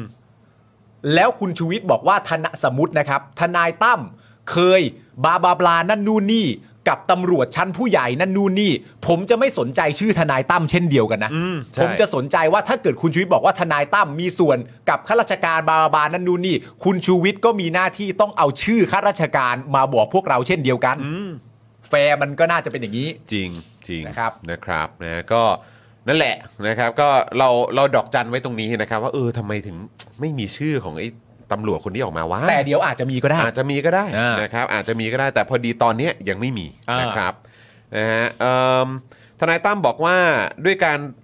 เรียกนั้นเนี่ยได้รับการประสานจากกล่องดวงใจของชูวิทย์นะครับ สนิทกับเว็บพนันออนไลน์ทำบุหรี่ไฟฟ้าและกัญชา โดยมีเทคนิคเรียกไปที่โรงแรม อ้างว่าจะเอาเงินไปทำบุญ จากการประเมินคร่าวๆ ทนายตั้มมองว่ามากกว่า 20 ล้านบาท โดยไม่รวมเงินดิจิทัลอีก 50 ล้าน ซึ่งหลังจากนี้นะครับทนายตั้มจะส่งข้อมูลให้ตำรวจสอบสวนกลางดำเนินการสอบสวนต่อว่าใครเป็นคนโอนเงิน ครับ ทนายตั้มยืนยันนะครับว่าที่ออกมาให้ข้อมูลเนี่ยไม่ได้รับงานจากเว็บพนันออนไลน์ ตนไม่ได้นำข้อมูลจากเว็บพนัน เพราะตนไม่คบค้ากับคนพวกนี้ แต่ตนรับไม่ได้กับโรบินฮูดจอมปลอม ผิดหวังในตัวคุณชูวิทย์และไม่กลัวทัวร์ลง เพราะตนก็จะเดินหน้าแฉต่อ เอาเลย โอเค เอาเลยครับ เอาเลย นะครับ แล้ว เอา ก็ ชื่อข้าราชการมาด้วยนะครับ อันนี้อันนี้คือฝากจริง ๆ คืออันนี้อันนี้เราเราไม่อยู่ฝั่งใครอยู่แล้ว ใช่ แต่แต่ผมคิดว่าไอ้สิ่งที่มันจะเป็นประโยชน์กับประชาชนมากๆ ก็คือรายชื่อของข้าราชการ อืม นะครับที่ไปมีส่วนเกี่ยวข้องกับเรื่องเทาๆแบบนี้ ใช่ นะครับและที่สำคัญที่สุดเป็นข้าราชการที่รับเงินเดือน เป็นเงินภาษีของประชาชน อืม และใช้อำนาจนะครับที่ที่ตัวเองเนี่ยเป็นในในฐานะเป็นข้าราชการเนี่ยในทางที่ผิด ใช่ นะครับ และอันนี้อีกประเด็นหนึ่งนะ คืออพูดพูดในฐานะที่แบบว่าผมก็เอ่อติดตามทนายตั้ม มาตั้งนานแล้วเนอะพวกเร มา อะ ตั้งนานแล้ว แล้วก็เอ่อในหน้าสื่อก็เห็นเยอะแยะ สิ่งที่ผมมั่นใจมาก อันนี้พูดจากใจด้วยความเคารพเลย มั่นใจมากจริง ๆ ทนายตั้มไม่กลัวใคร อืม ผ ใช่ ม ไหม พูดเลย ใช่ไหม ทนายตั้มไม่กลัวใครแล้วทนายตั้มก็ไม่กลัวคนมีสีด้วย ใช่ เพราะการทำงานของทนายตั้มปะทะกับคนมีสีมาหลายคดีและหลายต่อหลาย หลายครั้งแล้ว เพราะฉะนั้น ผมคิดว่าชื่อเหล่านี้ทนายตั้มเปิดได้ ใช่ ผมเชื่อว่าอย่างนั้น ใช่ใช่แล้วมันจะยิ่งเสริมเครดิตเข้าไปด้วยไง ถูก ใช่ไหมครับ ซึ่งผมเชื่อคือไม่รู้ดิทนายตั้มก็อาจจะพูดก็ได้นะ เครดิตผมผมไม่ได้จำเป็น ผมไม่ได้ต้องการให้คนมาเชื่อก็ได้แต่อย่างน้อยผมต้องออกมาพูด แต่ว่าผมแค่มีความรู้สึกว่าแต่ถ้าจะออกมาพูดแล้วอะ เออ คือคือพอยของการออกมาพูดก็คือเพื่อให้ทุกคนทราบทั่วกันน่ะ ใช่ แล้วถ้าเกิดว่าจะให้ทุกคนทราบทั่วกัน แล้วก็รู้สึกว่าเออสิ่งที่คุณพูดมาเนี่ย เออ มันมีพอย เออ เออมันมีน้ำหนักหรือว่า เอ เอ อ อแบบว่าเฮ้ยเราต้องฟังนะ ใช่ มันมันก็ต้องเสริมสร้างมันต้องมีมันต้องมีหลักฐานอะ เออ เออที่มันเข้มข้นตรงนี้เพื่อให้ประชาชนได้ตื่นตัวกันด้วย ใช่ ใช่ไหมครับ ใช่ อืมนะฮะ น่าจะสำคัญ สำคัญจริง เออ นะครับ อ่ะ ยังไงก็ฝากด้วยละกัน ครับ นะครับ นะฮะ เอ่อ ส่วนที่หลายคนมองว่าเป็นเกมการเมืองทนายตั้มเนี่ยก็บอกว่าตนเนี่ยลาออกจากเพื่อไทยมานานแล้ว และพลังประชารัฐเคยชวน แต่ได้ตัดสินใจไม่ไป โดยยืนยันว่าเลือกตั้งรอบนี้ไม่สมัครพักไหนอีก อืม ส่วนที่บอกว่าตนปกป้องภูมิใจไทยนั้น ตนจะร่วมแฉเกี่ยวกับรถไฟฟ้าอีกคน ซึ่งมีข้อมูล แต่จะเล่นตอนใกล้เลือกตั้งให้ประชาชนรู้ไปเลย อืม เอาละครับ ชื่อตอนนี้ที่เราได้ยินนะคุณผู้ชม เออ ก็มีเพื่อไทย อืม ทนายตั้มนะ เออ ก็มีเพื่อไทยพลังประชารัฐ และภูมิใจไทยครับ เออ นะฮะคือในช่วงที่ผ่านมาไอ้คำว่ารับงานเนี่ย เราก็ได้ยินมาเยอะ อืม ใช่ไหมครับ ก็มีคนบอกว่าคุณชูวิทย์รับงาน อืม ใช่ไหมครับบางคนก็บอกว่าเออเห็นแบบมีคนพาดพิงว่าเออไปรับงานของฝั่ง อืม ตู่หรือเปล่า อ่า บางคนก็บอกว่ารับงานฝั่งแมวหรือเปล่า รับงานฝั่งป้อมหรือเปล่า รับงานฝั่งป้อมหรือเปล่า คือแบบโอ้โหคือนั่นแหละครับ เออ คราวนี้ทนายตั้มนี่ก็โดนโดนส่องมาอย่างนี้เหมือนกัน เออ ว่ารับงานใครหรือเปล่าเนี้ ใช่ นะครับ ทนายตั้มก็บอกว่าสามคนที่ตัวเองเนี่ยไม่อยากไปมีเรื่องด้วยในประเทศนี้นะครับ มีสนธิลิ้มทองกุลครับ อืม พลตำรวจเอกเสรีพิสุทธิ์เตมียเวทและชูวิทย์ครับ ครับ อ่านะครับ ซึ่งเมื่อกี้อ่ะไหนๆทนายตั้มก็บอกว่าเนี่ยออกมาจากเพื่อไทยพลังประชารัฐก็เออเขาเคยชวนแต่ก็ไม่ได้ไปนะ อืม นะครับ ส่วนภูมิใจไทยเดี๋ยวเจอกันนะเจอกันก็คือเดี๋ยวเขาจะแฉใกล้เลือกตั้งอะนะครับ ใช่ เอ่อข้อมูลเคียงนะครับเพิ่มเติมหน่อยนะครับ ก็คือทนายตั้มเนี่ยเคยเป็นสมาชิกพักเพื่อไทย แต่ยื่นใบลาออกไปแล้วนะครับ หลังจากนั้นเนี่ยก็มีข่าวว่าทนายตั้มเนี่ยไปร่วมงานโต๊ะจีนของพักพลังประชารัฐ อืม และในเวลาต่อมาทนายตั้มก็ให้สัมภาษณ์ ตอนช่วงเดือนกุมภาพันธ์นะครับว่า คุณสมศักดิ์เทพสุทิน ชวนเข้าพักพลังประชารัฐ อืม ตอนกุมภาพันธ์นะ คุณสมศักดิ์เทพสุทินนะ ครับผม เออ ที่ที่มาให้สัมภาษณ์ตอนช่วงกุมภาพันธ์บอกว่าอย่างนั้น อืม แต่ตอนนี้ยังไม่มีรายงานนะครับว่าทนายตั้มไปสมัครเป็นสมาชิกพักพลังประชารัฐแล้วหรือยัง อืม ส่วนสาเหตุที่ทนายตั้มลาออกจากเพื่อไทยเนี่ยก็มีสื่อรายงานว่า น่าจะมาจากกรณีที่ทนายตั้มไปเปิดเผยปมคลิปเฉาของอดีตรองนายกจากพรรคเพื่อไทยครับ ครับ อันนี้เป็นอ่าการตั้งข้อสังเกตนะ เมื่อนานแล้วนะสักพักหนึ่งแล้วนะ นานแล้วนะครับ สัก ผ พั ม กหนึ่งแล้วนะ นะฮะอ่ะแล้วก็เอ่อคุณชูวิทย์ก็แถลงไปแล้วนี่ ใช่ นะครับ ว่าไงบ้างเนี่ย ซึ่งสรุปคร่าวๆที่คุณชูวิทย์แถเอ่อที่คุณชูวิทย์แถลงเนี่ยนะครับนะก็มีคุณชูวิทย์ยืนยันว่าไม่เคยรับเงินดิจิทัล 50 ล้าน แบบที่ทนายตั้มกล่าวหา ถ้ามีหลักฐานเอามาเลย อืม นะครับก็เอามาเลยนะครับเอ่อยืนยันว่าเงิน 2 ถุงถุงละ 3 ล้าน ไม่ใช่ 10 ล้าน ตนเอา 6 ล้านไปบริจาคหมดแล้ว และถึงจะรับเงินมา ตนก็แฉซัวอยู่ดี อืม ยอมรับที่ทนายตั้มบอกว่าแทนไทยไปหาตนจริง แต่ตนก็พูดถึงแทนไทยตลอด อืม ชูวิทย์แทนไทยนี่เอ่อก็เป็นคนหนึ่งที่ทนายตั้มก็พูดในไลฟ์นะครับ อืม นะฮะเอ่อชูวิทย์ตั้งข้อสงสัยว่าทนายตั้มรับเงินจากใครถึงมาโจมตีชูวิทย์ตอนนี้ อืม ชูวิทย์รับว่ามีกลุ่มสีเทามาหาตนหลายครั้ง แต่ก็ไม่ได้ทำให้ตนหยุดพูด และตนก็ไม่ได้รับเงินใคร นอกจากสัวที่ยัดเยียดเงินให้ตน อืม ถามว่าทำไมไม่เอาเงินไปให้ปปง ชูวิทย์บอกว่าถ้าเอาเงินไปให้ปปงตนคิดว่าไม่มีประโยชน์ เลยเอาไปบริจาคดีกว่า อืม ชูวิทย์บอกว่าสิ่งที่ตนทำตนไม่ได้บอกว่าถูก แต่ให้สังคมเป็นคนตัดสินครับ ครับ มันก็มีประเด็นนี้ด้วยไงว่าหลังจากที่แบบเอ่อคุณชูวิทย์เนี่ยเขาบอกว่าตอนที่เขานำไปเงินไปบริจาคเนี่ยไอ้สามล้านที่ว่าที่บริจาคให้โรงพยาบาลอะไรต่างๆนานาเขาบอกว่าสื่อก็ไปด้วย อืม เออ แต่ประเด็นก็คือว่าแล้วก็บริจาคไปตอนวันวาเลนไทน์ อ่าครับผม เอ่อวันที่ 14 กุมภาพันธ์ แล้วก็มีช่วงมีนาด้วยปะ มีช่วงมีนาด้วย ครับ แต่ประเด็นก็คือว่า ไอ้ณตอนที่ไปบริจาคเงิน 3 ล้านที่ว่าที่บอกว่าสื่อไปด้วยเนี่ย อันั้นเราไม่เห็นข่าวนะ คุณเห็นปะข่าวว่าเอาเงินไปบริจาค 3 ล้านอะ เออ หรือมันมีแต่เราไม่เห็นหรือยังไง ผ ไม่ ม รู้ เห็นคือวันเนี้ยผมก็ไปเช็คไปเช็คเออผมก็นั่งนั่งดูตอนที่เอ่อทนายตั้มไลฟ์ไปแหละ อืม เอออาจจะไม่ได้ไม่ได้ดูครบทั้งหมดอะนะ แต่ก็ดูไปน่าจะเกินเกินครึ่งอะ่ะ อืม แล้วก็พอดีผมก็เลื่อนไปดูอันอื่นที่เหมือนเป็นคล้ายๆเป็นเป็นสรุปข่าวอะไรเงี้ยแล้วเขาก็มีการเอาภาพ อืม เอาภาพตอนที่เอาเงินไปบริจาคโรง เออ พยาบาลเนี่ย อืม ก็มีอยู่ มาให้ดูใช่อ่าผมรู้ เออ ก็คือ ใช่ วันนั้นอ่ะเป็นเป็นให้สื่อจริง ๆ แต่หมาย ใช่ ถึงว่า ไอ้ ไอ ตอน ตอน วัน ช่วงที่ ไอ้วันที่ 14อ่ะ เออไอ้วันนั้น กุมภา เลยอะ เออ เออ เราเราไม่ได้เห็นข่าวนั้น ใช่ใช่ แล้วพอคุณชูวิทย์โพสต์อะไรอย่างเงี้ยโพสต์แบบเงินเอาไปทำนั่นนู่นนี่ แล้วก็ยังไงก็แล้วแต่ก็จะเอ่อแฉต่อไปอยู่ดี อืม มันก็เป็นลักษณะเหมือนว่า คุณชูวิทย์แฉเว็บพนัน อืม เว็บพนันเอาเงินมาให้คุณชูวิทย์ อืม คุณชูวิทย์รับเงินเว็บพนันที่ว่านั้นไป อืม แล้วก็เอาไปบริจาคต่ออ ม แล้วคุณชูวิทย์ก็ยังคงแฉต่ออ อืม อันนี้มันคือนิมิตใหม่ของวงการแฉแล้วนะ ใช่ใช่ ให้เงินมาเอาเอาไปบริจาค แล้วทำไมก็แฉมึงต่อไง เออ มันมันก็เป็นนิมิตใหม่แห่งวงการแล้วนะ ว่าแฉมีคนเอาเงินมายื่นให้ ถ้าจริงตามที่ทนายตั้มว่านะแฉมีคนเอาเงินมายื่นให้ เอาเงินที่มายื่นให้ไปบริจาคแล้วแฉมึงต่อ เออ ถ้าตามนั้นนะ ถ้าตามนั้น ถ้า มันก็เป็น ตามนั้ อน ย่างนั้น แต่ว่ามันก็มีรู้สึกว่าจะเป็นคำเอ่อคอมเมนต์ของทนายตั้มที่มาคอมเมนต์น่าจะเป็นที่คุณชูวิทย์โพสต์ว่าแบบก็ยอมรับเรื่องจริง ผมเป็นโจรแต่เป็นโจรอะไรต่างๆนานานั่นนู่นนี่อะไรเงี้ยแล้วรู้สึกว่าจะมีทนายตั้มมาคอมเมนต์ในโพสต์คุณชูวิทย์ว่าแบบว่าเอ่อประมาณว่านะแบบแหม้คุณเอ่อพี่ชูวิทย์ใจดีจังเลยครับ แต่ว่าผมสงสัยว่าถ้าเกิดผมไม่ออกมาพูดเรื่องนี้เนี่ย จะมีใครรู้เรื่องนี้ไหมครับ ว่าพี่ชูวิทย์ได้เอาเงินไปบริจาคแล้วอะอะไรอย่างเงี้ยก็มีแบบนี้ด้วยนะฮะ คุณวสูตรนะครับซูเปอร์แชทมา 200 เยนนะครับ ขอบคุณนะครับผม ไม่ถูกต้องครับแต่สะใจ ครับ ผม นะฮะคุณชินบอกว่าเฮียชูนี่อย่างแสบนะฮะอืมนะครับ แบบเดียวกับรับเงินหมากาเพื่อไทยนะฮะคุณภาพ เออ เปลี่ยนสีบอกนะครับ หรือว่าจริง ๆ แล้วอ่ะ อันนี้อีกไอเดียหนึ่งนะ มันเป็นไอเดียว่าเอ่อคุณชูวิทย์กับทนายตั้มร่วมมือกัน เพื่อจะแฉว่าทางฝั่งเว็บพนันมีการนำเงินมาให้ปิด ปาก โอ้โห นี่มันเป็นแบบ สุดยอด ซ้อนไปอีกชั้น conspiracy หนึ่ง ซ้อนไปอีกชั้นห ซ้อน นึ่ง ไปอี ว่าก ชั้นหนึ่ง ร่วมกันดักทางหาวิธีการในการเปิดโปงการเอาเงินมาปิดปาก โอ้โห แต่ว่าเฮ้ยโจห้าโจห้าโจโจท่อนี้เลย แต่ที่น่าเศร้าที่สุดครับ เออ ก็คือเรื่องทั้งหมดนี้นะครับ คือเราก็ต้องมาติดตามจากเนี่ยแหละครับ คุณชูวิทย์ทนายตั้ม เออ และอะไรต่างๆ เรื่องอะไรแบบนี้เนี่ยเรา เออ เอาตรงๆนะ ก็แบบคือกลัวอยากจะได้ยินจากแบบตำรวจอะ เออ เข้าใจปะ อืม คนที่เขามีหน้าที่ เออ ตามจับตามอะไรพวกเนี้ย เออ เรื่องสินบนใต้โต๊ะอะไรอย่างเงี้ย เออ เออกูอยากแบบกูอยากได้ยินแบบจากเจ้าหน้าที่จริงๆอะ เออ เดี๋ยวพรุ่งนี้เนี่ยอาจจะเอ่อมีการหยิบยกเอาประเด็นของการยึดทรัพย์อะ อืม ของทางเครือข่ายตุนมิรัต เออ มา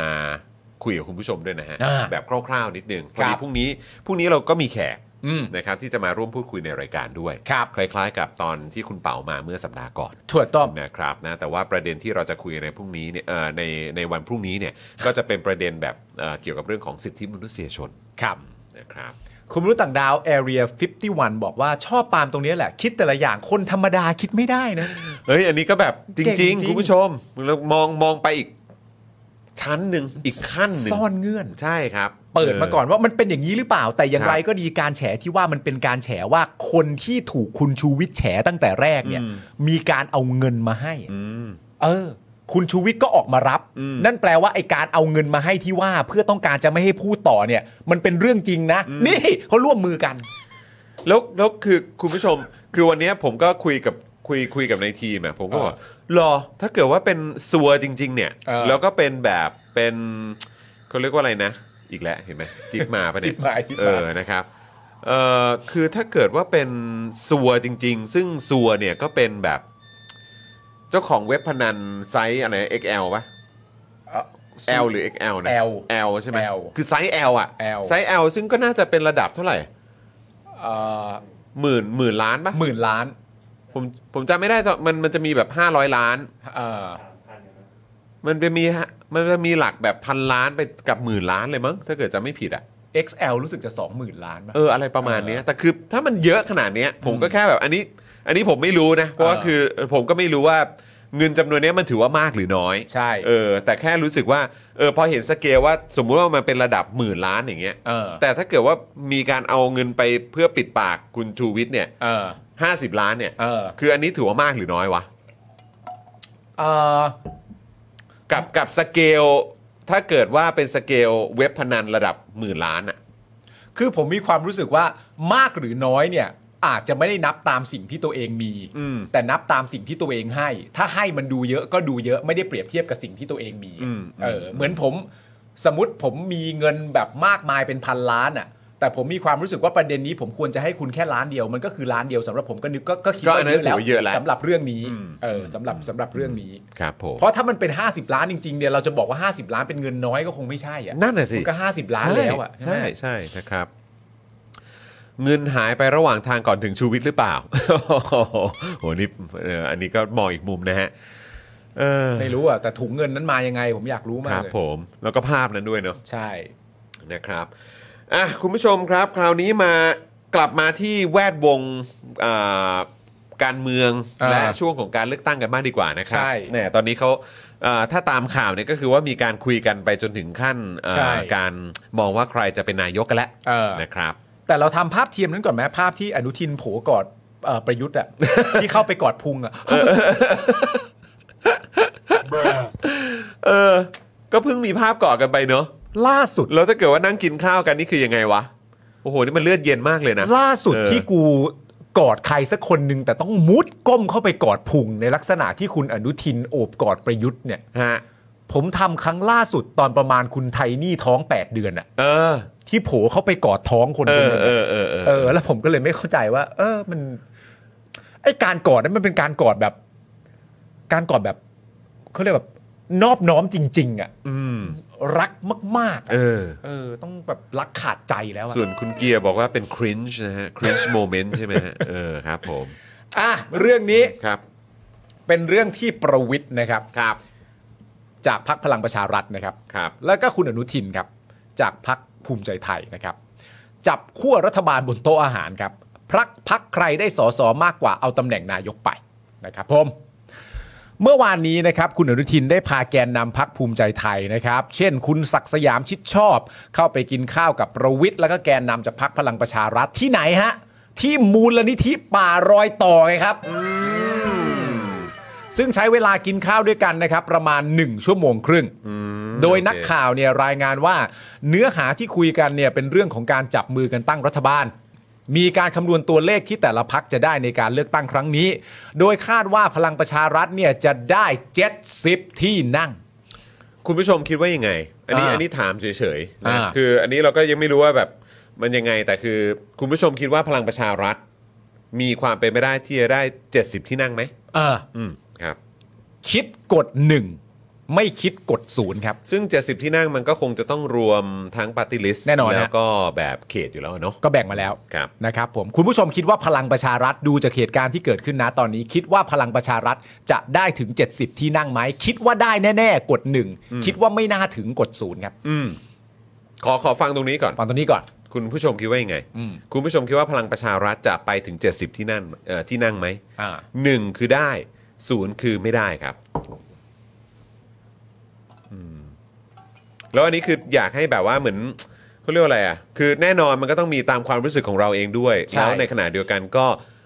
เท่าที่ดูจากกระแสรอบตัวหรือเท่าที่แบบ ดู สัม โพล ผัส ด้วย มาเออ คุณผู้ชมประเมินว่ายังไง อ่า ก็มีหนึ่งนะ คุณ หนึ่ อี ง เวน มี ก็บอกหนึ่งนะ หนึ่ง แต่โดยส่วนใหญ่จะเป็นศูนย์แฮะ ครับ งั้นถามต่อได้ไหมครับ อ่า ถามต่อ ครับ นะครับ ถ้าเกิดว่าไม่ถึงอ่ะ อืม เพราะว่าโดยส่วนใหญ่ คอมเมนต์เข้ามาเป็นศูนย์นะครับ อ๋อคุณอริอุสบอกหนึ่ง อ่ะ น่าจะ ก็มี ถึง ก็มีก็มีก็มีก็มีก็มีหนึ่งมาเหมือนกัน แต่โดยส่วนใหญ่ โดยส่วนใหญ่เนี่ยจะบอกว่าไม่ถึง อืม นะครับ งั้นถ้าคุณผู้ชมคิดว่าไม่ถึงอ่ะ คุณผู้ชมคิดว่าน่าจะประมาณกี่ที่ เออ อืม นะ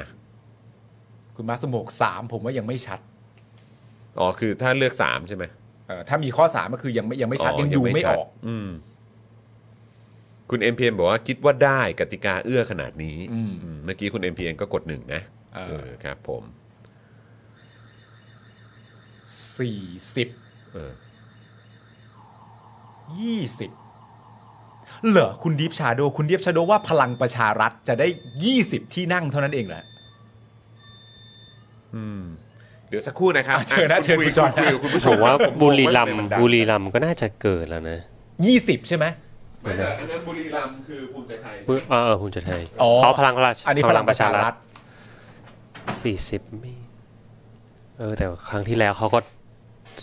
ร้อยกว่า ร้อย ใช่ไหม ร้อยร้อย เ ร้อย อ่ะถ้าตีตีว่าคะแนนนิยมลดลงประมาณ 40%ก็มี เออ มีเฉียดเฉียดๆนะครับ แต่ว่าในครั้งนั้นเนี่ยก็ต้องยอมรับว่าตัวพลังประชารัฐ แรงดึงดูดที่ใหญ่ที่สุดก็คือสมาคมคนรักประยุทธ์นะ อ่า ทุกวันนี้ประยุทธ์ก็ไม่ได้อยู่แล้วไปรอทอสอชอแล้ว จะได้ประมาณเท่าไหร่ คุณผู้ชมได้ยินเสียงเลยเมื่อกี้ มันดังขนาดนั้นเลยเหรอหกสิบกลางกลางๆนี่คุณบักกี้ดีไล่มาเลยยี่สิบใต้ยี่สิบเหนือสามสิบห้าสามสิบห้าเหรอสามสิบห้านะสามสิบห้า 70 ผมว่าเยอะไป เจ็ดสิบเยอะไปใช่ไหม เนอะเนอะ เจ็ดสิบผมก็ว่าเจ็ดสิบเยอะไป 70 เยอะไป เจ็ดสิบเยอะไปมันจะกินอะไรเจ็ดสิบที่นั่ง ขนาดนั้นแรงดึงดูดอ๋อเออแรงดึงดูดมันก็เป็นอีกดึงดูดหนึ่งอะเนาะ ใช่ เจ็ดสิบที่นั่ง คุณธนนบอกโอ้ลั่นเลยพี่ยังไงก็ได้ยิน 40 ทั้งประเทศก็น่าจะพอไหวนะ เออสี่สิบอะได้ อ่ะเป็นไงบ้างคุณผู้ชมว่าไง คุณผู้ชมหลาย ๆ คนบอกไม่ถึงนะ ไม่ถึงเจ็ดสิบมันน่าจะเยอะไปนะห้าสิบถึงหกสิบเหรอ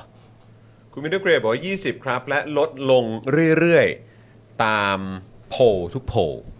อืม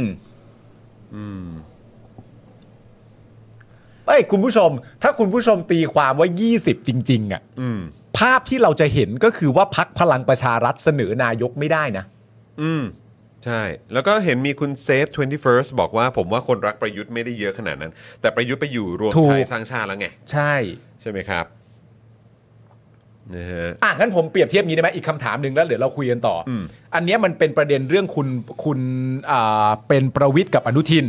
นั่นแปลว่าเป็นพลังประชารัฐกับภูมิใจไทย อืม ในความรู้สึกของคุณผู้ชมเนี่ย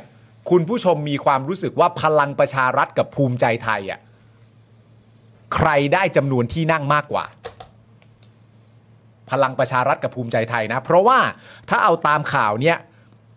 ที่เขาคาดการณ์กันเองเนี่ยเขาคาดการณ์ว่าพลังประชารัฐจะได้ 70 ที่นั่ง อืม และคาดการณ์ว่าภูมิใจไทยก็จะได้ 70 ที่นั่งเช่นเดียวกัน อืม เพราะฉะนั้นรวม 2 พักนี้เนี่ยก็จะตีไปแล้ว 140 ที่นั่งเฉพาะ 2 พัก อืม 70 เท่ากัน เพราะฉะนั้นก็เลยอยากรู้สำหรับคุณผู้ชมระหว่างพักพลังประชารัฐกับพักภูมิใจไทยเนี่ยคุณผู้ชมคิดว่าใครจะได้มากกว่า อืม พลังประชารัฐกับภูมิใจไทย คุณผู้ชมคิดว่าพักไหนจะได้มากกว่ากันครับ แล้วถามต่อด้วยเลย อืม คุณผู้ชมคิดว่าภูมิใจไทยจะได้ประมาณสักกี่ที่นั่ง อ่ะ ถามต่อเลยแล้วกัน ถึง 70ไหม ถึง 70ไหมอืม คุณสังคมอยู่ยากบอกว่าเพื่อไทย 230 ก้าวไกล 80 พลังประชารัฐ 50 ภูมิใจไทย 50 อืม อืม อืม คุณปรีชามองว่าน่าจะสองพักร้อยครับ สองพักร้อย คือหมายว่าภูมิใจไทยกับพลังประชารัฐรวมกันน่าจะได้สักร้อย อาจจะ 50 50 ไม่ก็ 60 40 อะไรอย่างเงี้ยเนอะ อืมอืม คิดว่าภูมิใจไทย คิดว่าภูมิใจไทยน่าจะตีไปแล้วประมัน เอออ ม คุณก๊อตบอกว่าใกล้กันรวมกันน่าจะ 120 130 60 อืม อืม ว้าว หลายคนก็มองภูมิใจไทยน่าจะได้เยอะกว่านะครับ ว้าว นะฮะ อ่า อ่ะโอเค ก็เออเขาก็มองว่ายังไงนะ เขามองว่าภูมิใจไทยจะ 70 พลังประชารัฐจะ 70 ก็จะรวมกันแล้วเป็น 140 ที่นั่งไปบวกอีกบวกกับชาติไทยพัฒนา และพักประชาธิปัตย์ทั้งหมดรวมกันเนี่ยเดาๆว่าน่าจะได้ 203 ที่นั่ง อืม โดยคุยกันว่าจำนวนเท่านี้ก็สามารถจัดตั้งรัฐบาลได้ และไม่ใช่เสียงข้างน้อยด้วย เพราะมีเสียงสวด้วยส่วนหนึ่ง ทีนี้จอห์นลองคิดให้หน่อยดิ ถ้ามัน 70 ที่นั่งกับ 70 ที่นั่งเป็น 140 แล้วเขาจะบวกกับชาติไทยพัฒนากับประชาธิปัตย์ให้ได้ 203 เนี่ย ถ้าสมมติว่าประชาธิปัตย์กับชาติไทยพัฒนาเท่ากันแปลว่า 2พักนี้ได้กี่คะแนนวะ เดี๋ยวกันนะ ก็คือ 140 ใช่ไหม อ่า140 ให้ไปถึง 203 60 นิดนิด ก็แปลว่าได้กับอีกประมาณคนละ 30 อย่างเงี้ยเหรอประชาธิปัตย์ได้ 30 อย่างเงี้ยเหรอประชาธิปัตย์ได้ 30 ๆ อ่ะ ไม่แล้วแล้วคือชาติชาติพัฒนากล้าปะที่เขาพูดถึง อ่าชาติไทยพัฒนา ชาติไทยพัฒนา เออ 30 หรือเหรอ หรือหมายถึงพรรคเล็กพรรคอื่นด้วย เออ ก็เป็นไปได้ แต่คือก็ยังคิดอยู่ว่า แล้วคือยังไงแล้วคือกรณีว่าถ้าเกิดเขาได้ 203 เนี่ย อืม อืมก็ยังเหลืออีกประมาณสักเท่าไหร่นะเกือบเกือบ 300 ที่ ใช่ ที่เหลือเนี่ย อืม คือก็มองว่าทั้งเอ่อเพื่อไทยแล้วก็ก้าวไกล อืม แล้วก็ เสรีรวมไท เส ย รีรวมไทยเอ่อพักประชาชาติ อืม อะไรต่างๆ เหล่านี้ก็คือรวมกันแล้วเนี่ย ทั้งหมดเนี่ยคือยังไม่ถึง 300เหรอ อืม แต่อันนี้เขานับเสิงสวด้วยนะ ไม่แต่คืนนี้เขาบอกว่าทั้งหมดนี้น่าจะรวมกันได้ 203 อ่า ใช่ไหมแล้วก็มาบวกกับสวอีก อ่าใช่ ใช่ไหม เออ ก็คือ 203 คือเขาต้องมีประมาณ อันนี้คือสสอย่างเดียวแล้ว ถูกต้อง ใช่ไหมแล้วก็มีสวมาอีก เออ ใช่ไหมครับอืม ถูก แล้วแต่ผมสงสัยว่าทำไมเขาไม่ไม่เขานับรวม 203 ที่นั่งเนี่ยเขาไม่นับรวมรวมไทยสร้างชาติเหรอ เขาทิ้ง ไม่หรอก ว่างเหร มั้ อง ไม่หรอกมั้ง อ๋อเหรอ เออเพราะเห็นเขาไม่ได้พูดถึงนี่ เออ อืม ส่วนใครจะได้เป็นนายกเนี่ยนะครับ ประวิทย์ก็บอกว่าถ้าคะแนนใครชนะเอาไปเลย ส่วนพักที่ได้ 25 30 40 เสียงจะมาจะมาเอาไม่ให้ คนที่ได้คือเรากับหนู อ๋อคือพักอื่นที่ได้ 25 30 40 เสียงเนี่ยจะมาเอาอ่ะไม่ให้นะ ให้ไม่ได้ คนที่ให้เนี่ยก็คือเรากับหนูก็คือ เออ หมายถึงอนุทิน ใช่ครับ เราเนี่ยก็คือประประวิทย์ ใช่ หนูก็คืออนุทิน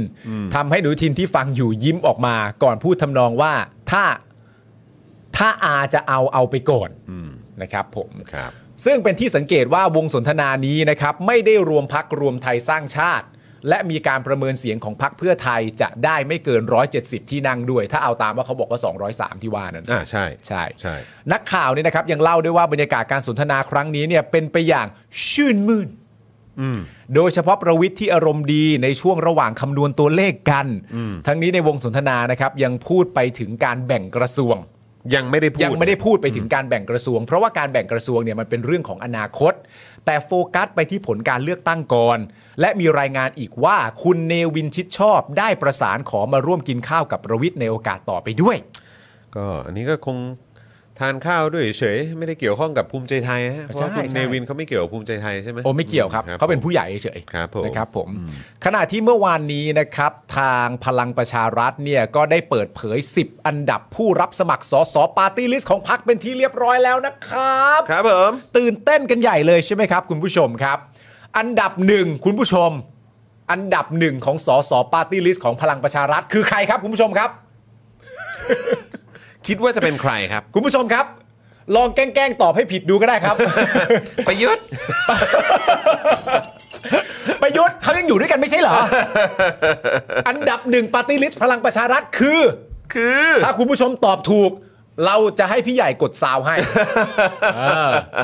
คุณ ADCT บอกว่าแม่ เออ แม่ ดูสิ เออ ใครจะ ผม ตอบถูกเป็นคนแรก ฮะ ต้องตอบกันไม่ถูกแน่ๆ ครับ ดูสิ ตื่นเต้นตื่นเต้น โอ้โห คุณวิวัฒน์บอกว่าประวิทย์แหละอ่ะ เออ พี่ใหญ่กดซาวไว้เลยครับ ครับผม กดอะไรก็ได้ฮะ กดไปเลยฮะเบอร์โอ้โห คุณวิวัฒน์เก่งจริง ใครมันจะไปเดาถูกฮะแต่ถูกจริงนะฮะ อันดับ ครับ หนึ่งนี่เป็นประวิทย์นะครับ อันดับสองนี่เป็นคุณสันติพร้อมพัฒน์ครับ อืมคนนี้ก็พุ่งขึ้นมานะ ใช่ครับ แต่คนที่พุ่งกว่าครับ อันดับ 3 นี่ครับอ่ารางวัลรอยยิ้มสวยแห่งปีฮะ ครับ คุณไพบูลย์นิติตะวันครับ โอ้โหเขามาไกลนะคนนี้ เขามา ครับผมนะฮะ เขามาไกลจริง เดินเส้นทางพระพุทธเจ้านี่ได้จริง ถูกต้อง ครับ เขามา ผ ไกลกว่าใครรู้ไหมฮะ นะ เขามาไกลกว่าอันดับ 4 คือคุณชัยวุฒินะฮะ โอ้แต่คือต้องบอกว่าคือเราต้องยินเดียวคุณไพบูลย์ อ่า นะครับเพราะว่าตอนนี้ก็รู้แล้วนะครับว่าปาร์ตี้ลิสต์ตัวเองอยู่อันดับเท่าไหร่ ใช่ตอนเนี้ย นะครับ อันดับ อันดับสามนะอันดับสามนะ อันดับ เออ สา ค ม รับผมก็ยินดีกับเขาด้วย มาไกล โอ้ อ่ะ แต่มาแรงกว่าคุณชัยวุฒิอีกนะเนี่ย จากคนไม่รู้ไม่รู้อ่ะ โโห ตอนนี้รู้แล้วอ่ะ โโห และรู้สูงด้วยอ่ะ ครับผม โอ้โหโตเร็วกว่าคนหรือถั่วงอกวะเนี่ยโตเร็วมากเลย อันดับ 5 คือคุณอธิรัตน์รัตนเศรษฐ์นะครับ ครับ อันดับ 6 อันดับ 6 คุณผู้ชม อันดับ 6 คุณมิ่งขวัญเลยอ่ะคุณมิ่งขวัญแสงสุวรรณอันดับ 6 เลยนะพอมาถึงอันดับ 6สสปาร์ตี้ลิสต์นี่คุณมิ่งขวัญเข้าแล้วนะ อันดับ 7 คือคุณนฤมลครับ พินโยสินวัตรนะครับผมโดยเว้นว่างอันดับ 8 และ 9 ไว้ครับ ส่วนอันดับ 10 นี่ก็คือคุณอุตตมะฮะ อืม นะ โดยนะครับคุณผู้ชมครับ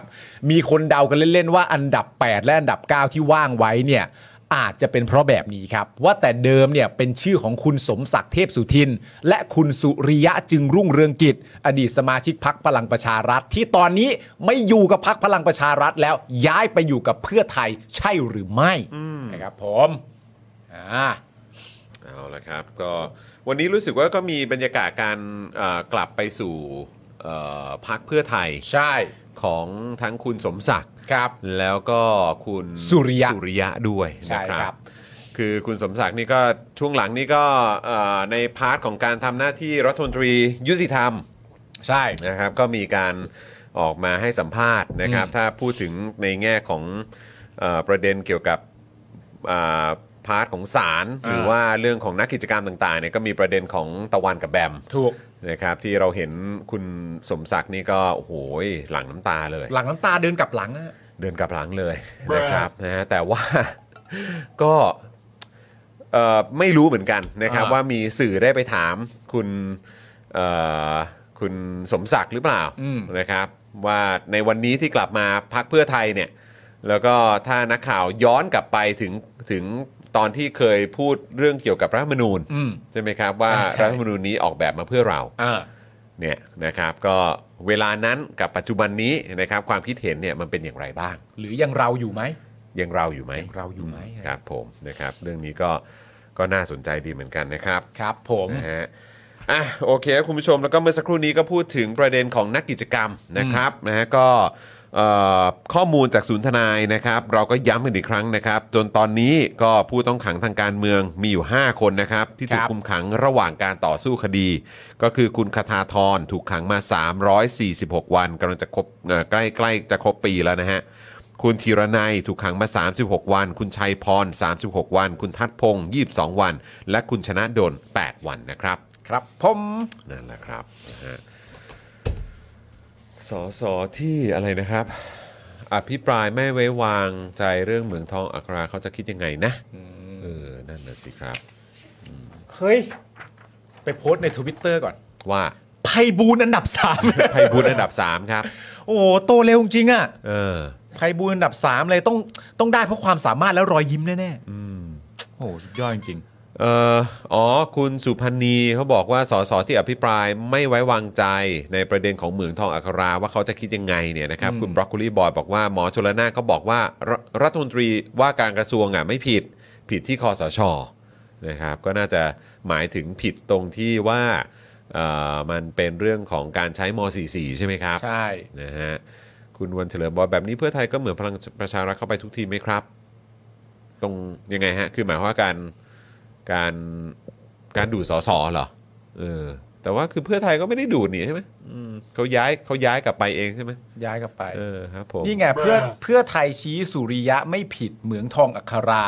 ต้นเหตุคือประยุทธ์ใช้คำสั่งม .44 ส่วนคุณสุริยะแจงเคลียร์แล้วไม่กังวลปปชสอบ แล้วก็สวมเสื้อพักอย่างชื่นมืดนะครับผม คุณหมอชนละนานกล่าวว่า คุณสุริยะคุณสมศักดิ์เป็นปลายเหตุครับ ต้นเหตุคือคำสั่งคอสช หากจะยื่นสอบคนผิดคือคอสช ไม่ใช่รัฐมนตรีที่รับภาระต่ออ๋อครับผมอืมน่าสนใจน่าสนใจ เฮ้ยนี่มีโพลอะไรกันเต็มเลยวันเนี้ย มี ไท โพล ย ด้วยเหอฮะ รัฐโพลคุณจะเลือกสอสอปาร์ตี้ลิสต์จากพักใด ถ้าเป็นไทยรัฐโพลนี่ก็พักเพื่อไทยอันดับหนึ่งพักก้าวไกลอันดับสองพักรวมไทยสร้างชาติอันดับสามพักพลังประชารัฐอันดับสี่อันนี้อะไรเนี่ย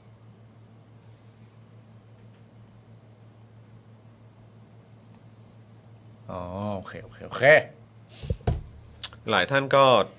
มีความกังวลจริง ๆ แหละนะครับ ในประเด็นของเรื่องของความโปร่งใสนะครับ อืม ในการเลือกตั้งนะฮะ ใช่ อันนี้อันใหญ่เลยอะ ก็ถึงบอกครับว่ามันก็ต้องมีการเหมือนไปร่วมกันจับตามองการเลือกตั้งกันจริงๆ ครับ นะค ผ รับ ม โดนแล้วชาวบ้านโวยรอทสช จัดงานทำเดือดร้อนรถติดทั้งซอยไปโรงพยาบาลลำบาก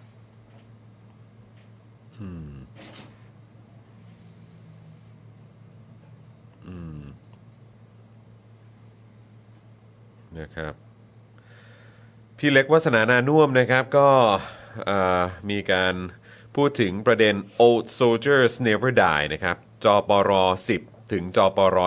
12 Big แอดธรรมรักษ์รีเทิร์นแม่ทัพอีสานใต้ของพปชร จับมือบิ๊กป้อมแก้มือหลังเคยโดนบิ๊กบัง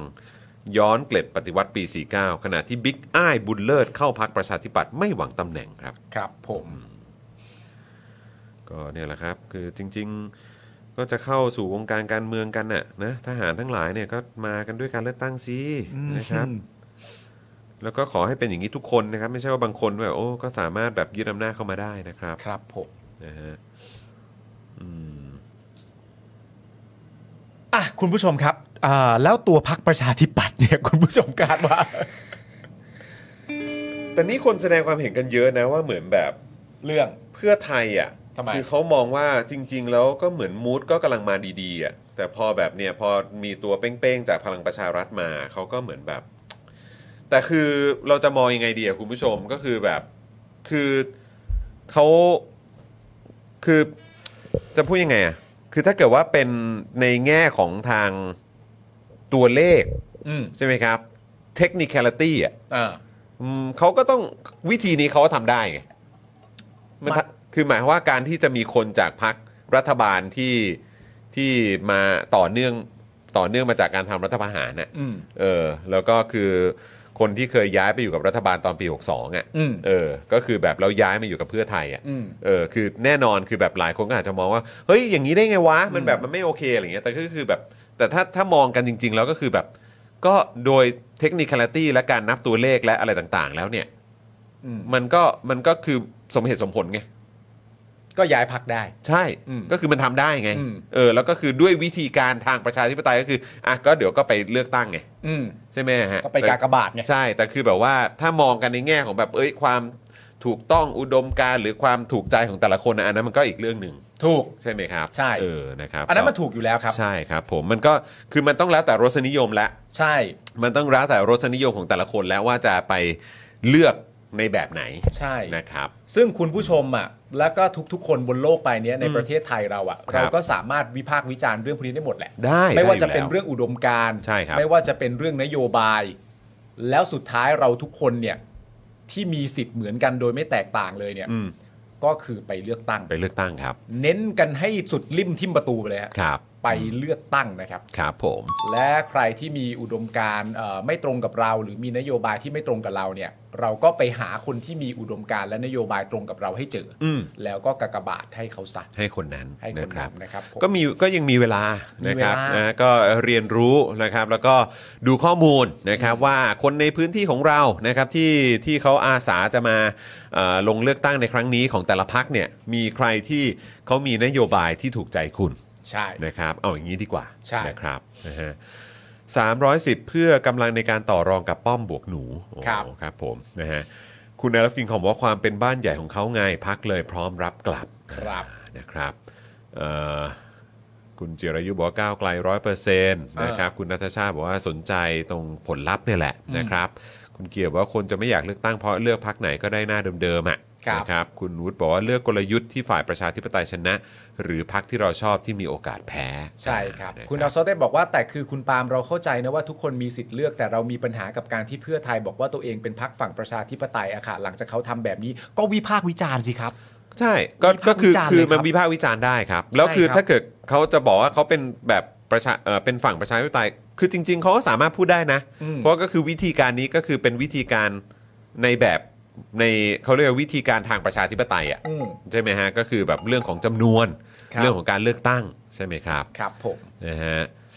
เอ่อเผด็จพักเผด็จการยังไม่กลัวเท่ากกต นะครับ นะฮะ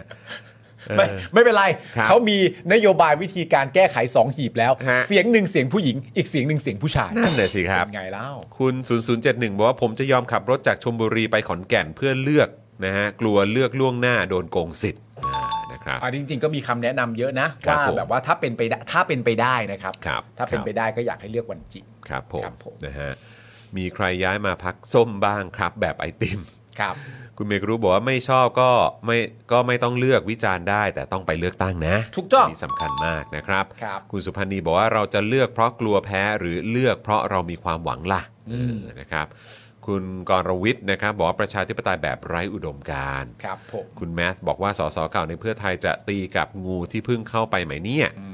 คุณโนอาบอกว่าก็พักฝ่ายประชาธิปไตยแต่ปีกขวาไง ครับ อ่าคุณชิลลี่บอกว่าอันนี้จริงค่ะ อ๋อครับผม คุณเมนวูฟบอกว่าเอากกตก่อนไหมนะครับ คุณเมโลดี้บอกว่าคนอยู่ต่างประเทศอย่าลืมลงทะเบียนขอเลือกตั้งล่วงหน้านะคะ 27 มีนาคมถึง 13 เมษายนค่ะ ครับ ขอบคุณมากนะครับนะอ่ะยังไงใครที่อยู่ต่างประเทศดูรายการนี้อยู่นะครับนะฮะก็ข้อมูลมาแล้วนะครับ อย่าลืมไปลงทะเบียนเลือกตั้งเลือกเอ่อล่วงหน้ากันนะครับ ครับผม คุณแทนบอกว่าประเด็นคือถ้าแพ้แล้วอย่าเป่านกหวีดล่ะนะครับ ครับ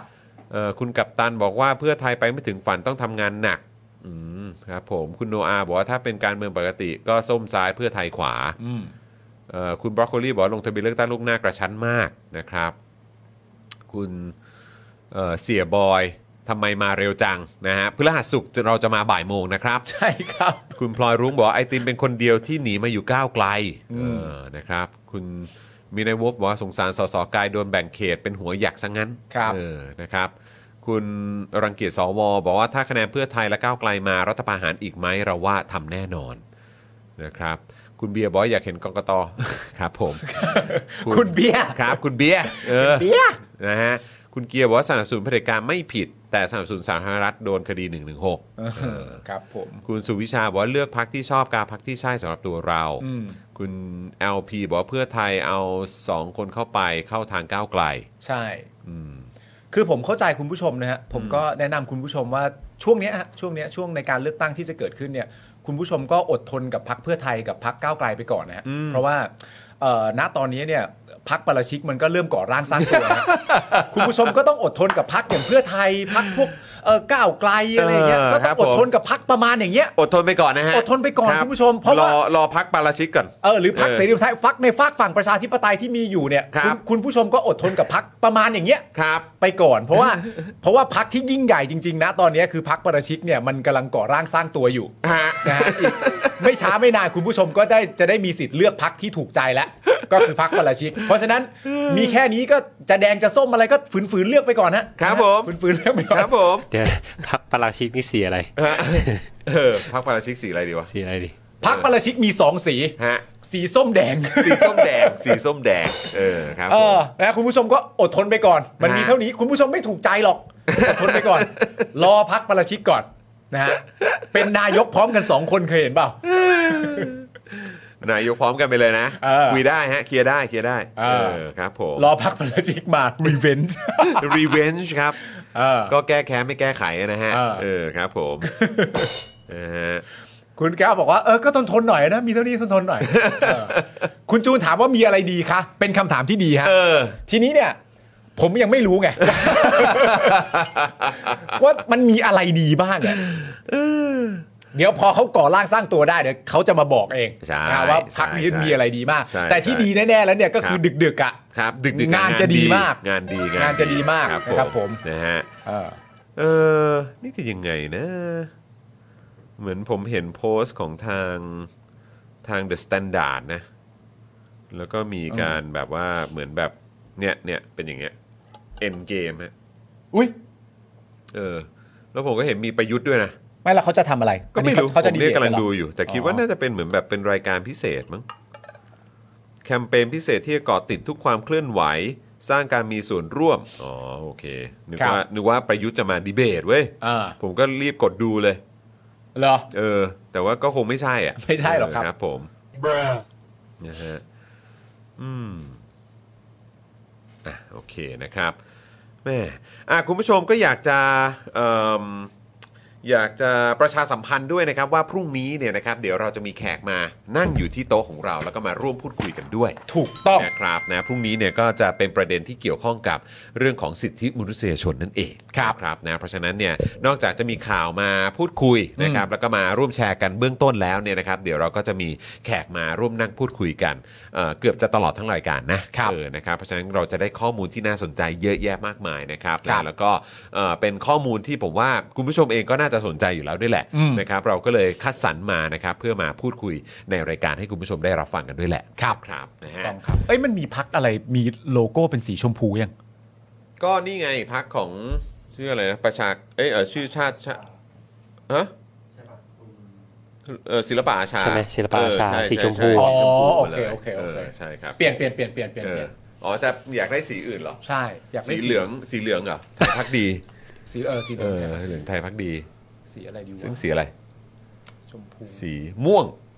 มีไหม มีไหมสีม่วงมีไหม ไม่มีเนอะ ยังยังยัง ม่วง ไม่มีนะม่วงไง เราสีม่วง ม่วงม่วง เออ โอ้เอาสีม่วงนะเออครับผม เขามีคนบอกด้วยนะว่า ฮะ แบบว่าเอ่อสถานที่ตั้งพักนี่อยู่ลาดพริ้ว นะ สถานที่ตั้งพักนี่อยู่ลาดพริ้วนะ อยู่ล่าดผิว เอ ใช่ไหม อ เออ แล้วแล้วอย่างหนึ่งที่เราทำได้เก่งมากอะ ฮะ คือการปรึกษานโยบายตอนกลางคืน ครับ และตื่นเช้ามาจำไม่ได้ นี่เราเก่งด้านนี้ แล้ววันก่อนเจอคุณเจอคุณวุ่นวายป่ะ อ่า เออแล้วก็บอกว่าเฮ้ยเดี๋ยวรอบหน้าเดี๋ยวเจอกันอีกเอ่อที่ที่ลาดพริ้วนะบอกเออลาดพริ้วโอเคเลยฮะ แต่ว่าแบบเออมันจะมีสักแมตช์ไหมที่แบบเราเราไปร้านที่แบบเงียบเอ่อแบบว่าได้ยินเสียง กันอะ เพราะอยู่ลาดพริ้วนี่แบบต้องตะโกนอะ เออ เออต้องแบบว่าเอออะไรนะเออเอออ๋อเออเออเออ ครับพี่เอ้ยชื่ออะไรนะ เออเออเออใช่เขาบอกเออแบบจะมีบล็อกเออเขาเขาเรียกว่าอะไรเอ่อร้านร้านลาบพริ้วเนี่ยไปกันได้ไม่มีปัญหา ไปเลย อยากไปอีก เออ แต่คือแบบว่าอ่าขอมีแมทแบบแยกมาหน่อยที่แบบว่าเป็นร้านที่แบบนั่งคุยแล้วแบบว่าไม่ต้องตะเบง ใช่เอาเหมือนแบบว่า เออ กระซิบก็ยังได้ยิน เอออะไรแบบนี้แล้วก็อ๋อโอเคโอเคโอเคโอเคได้ครับได้ค ครั รับบ ผม นะฮะเอ่อคุณจินิสบอกว่าขอเป็นม่วงแบบสีมันม่วง โอ้สวคยรับ สวยสวยสวยสวย โอเคได้เลยนะครับอ่ะ สามสิบบาทกินเหล้าทุกที่ 30บาทกินเหล้าทุกที่